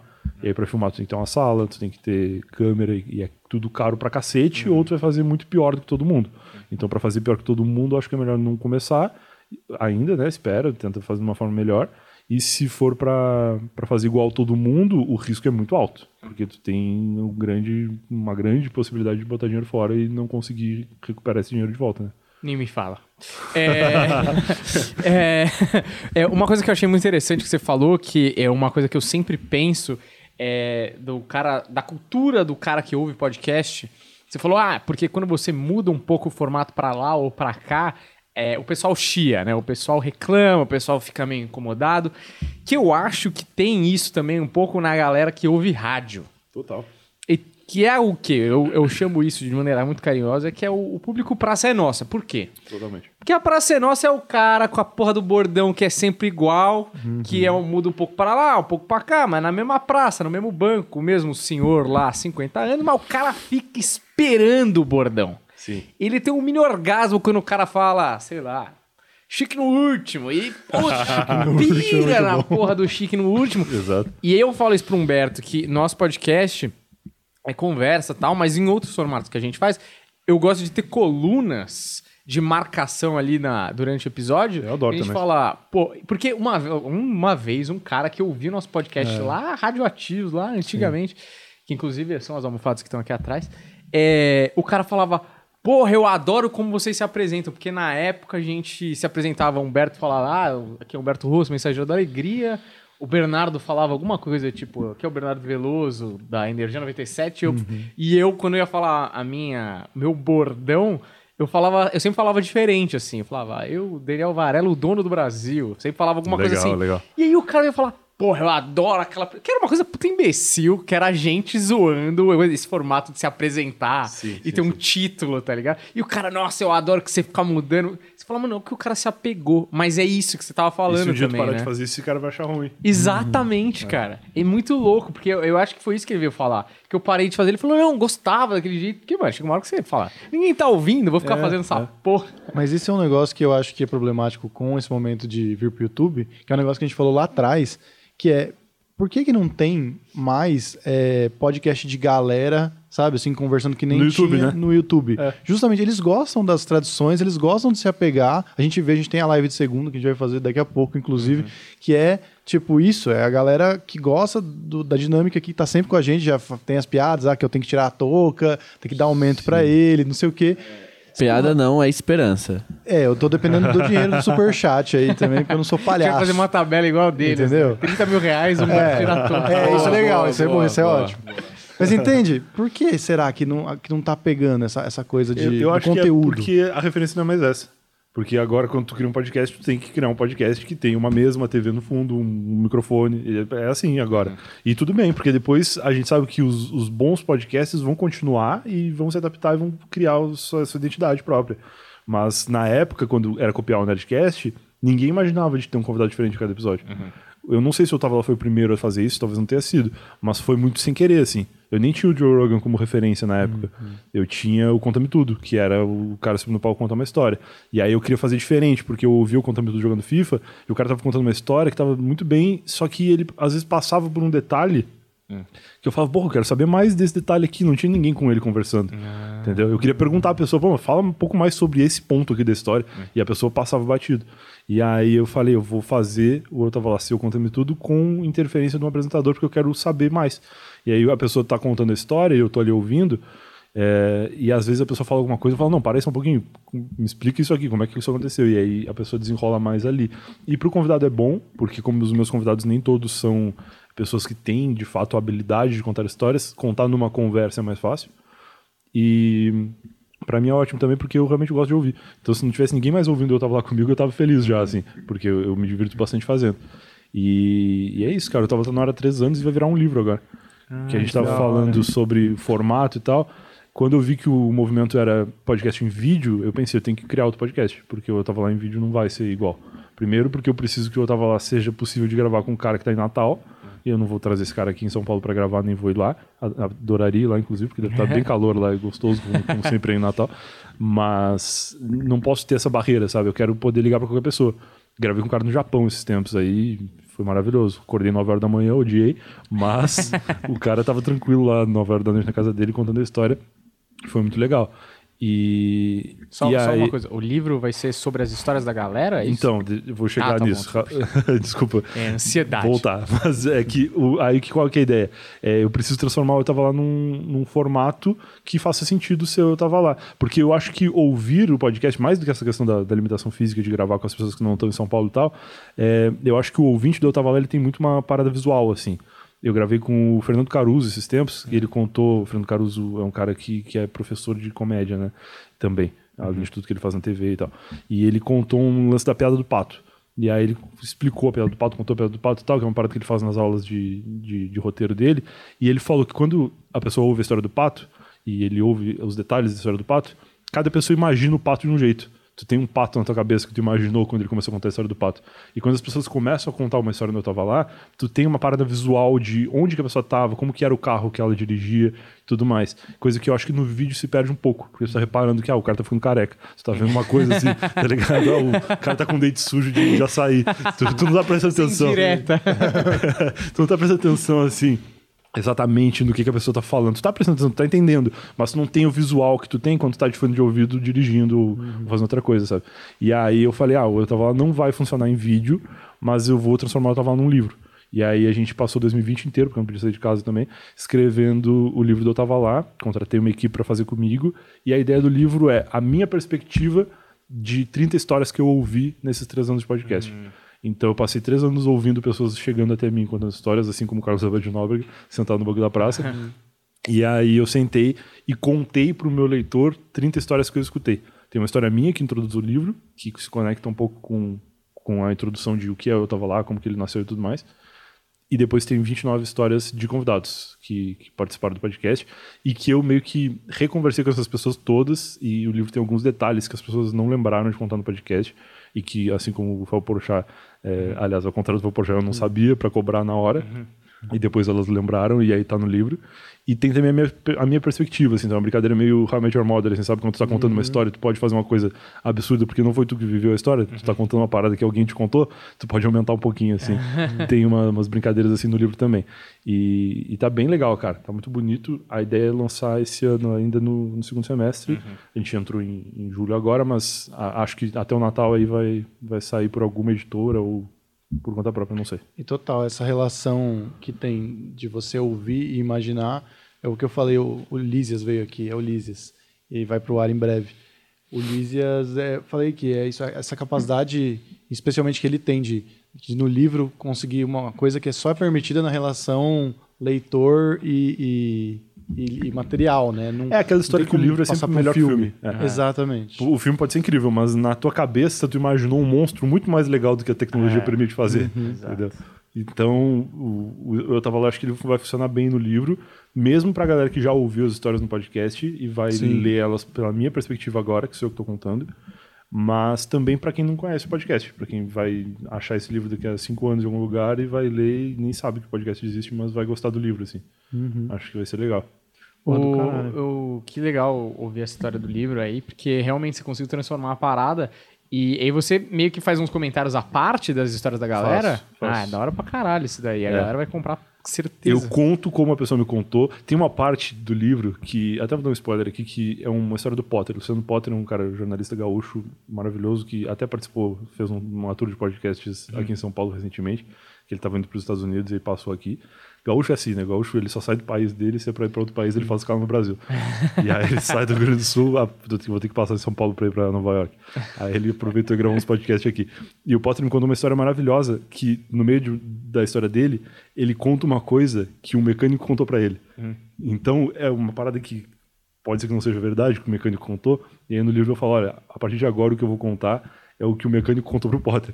E aí eu conto de um jeito que é tipo uma fofoca, assim. O cara contou pro outro, contou pra mim, que eu tô escrevendo pra te contar. Né? Então é uma parada que vai muito longe, assim. Mas é bem, bem legal de fazer. Foi muito divertido de fazer e muito difícil, cara. Escrever um livro é muito difícil. Uhum. Porque tem várias formas de contar uma história. Tem uma forma que eu vou contar a história aqui no podcast que vai ser legal. Tem uma forma de eu escrever essa mensagem pra contar pra minha mãe no WhatsApp. Né? Tô contando escrito, mas é uma outra forma. E tem uma forma de botar no livro que se tu não souber fazer, não fica legal.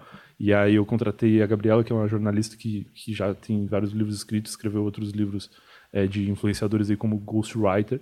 E eu falei pra ela, não quero que tu seja ghostwriter, quero que tu assine junto comigo no final, mas eu quero que as pessoas leiam com a qualidade de um escritor de livro, que eu não sou.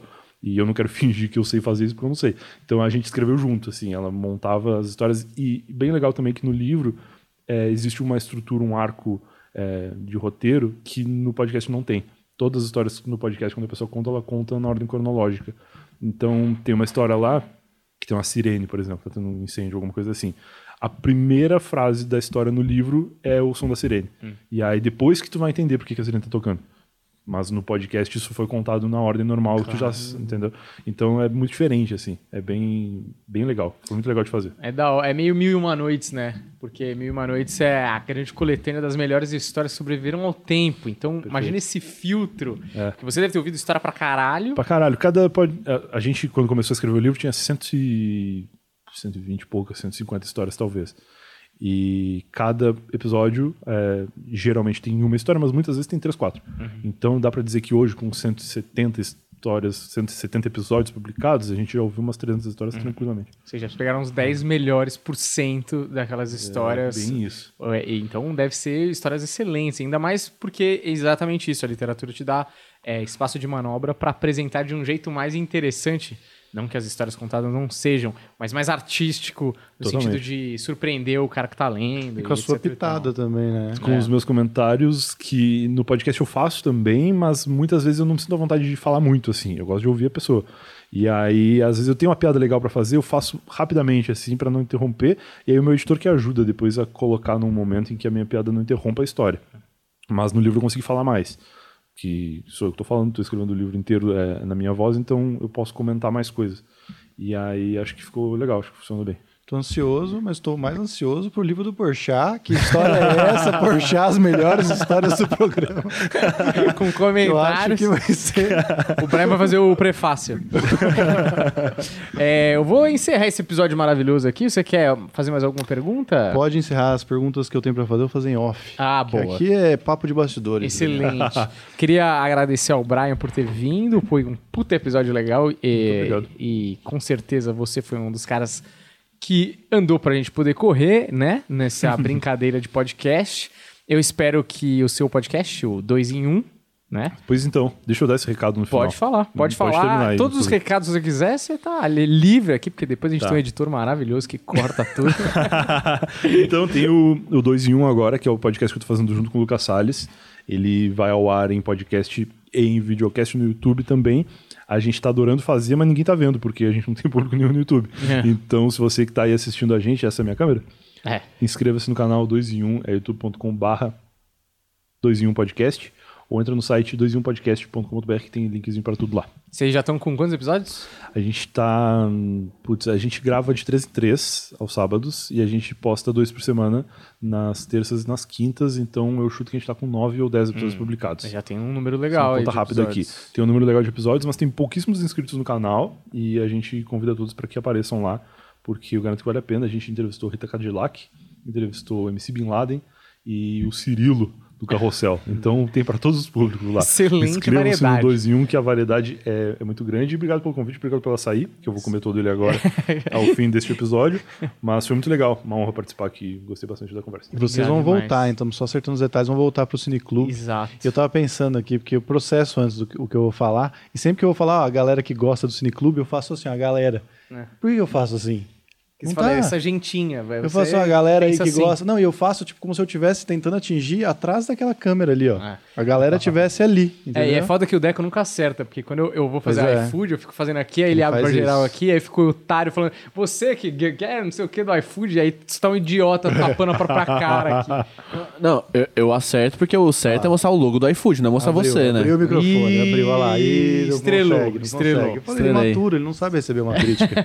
Eu tenho falado isso faz tempo já.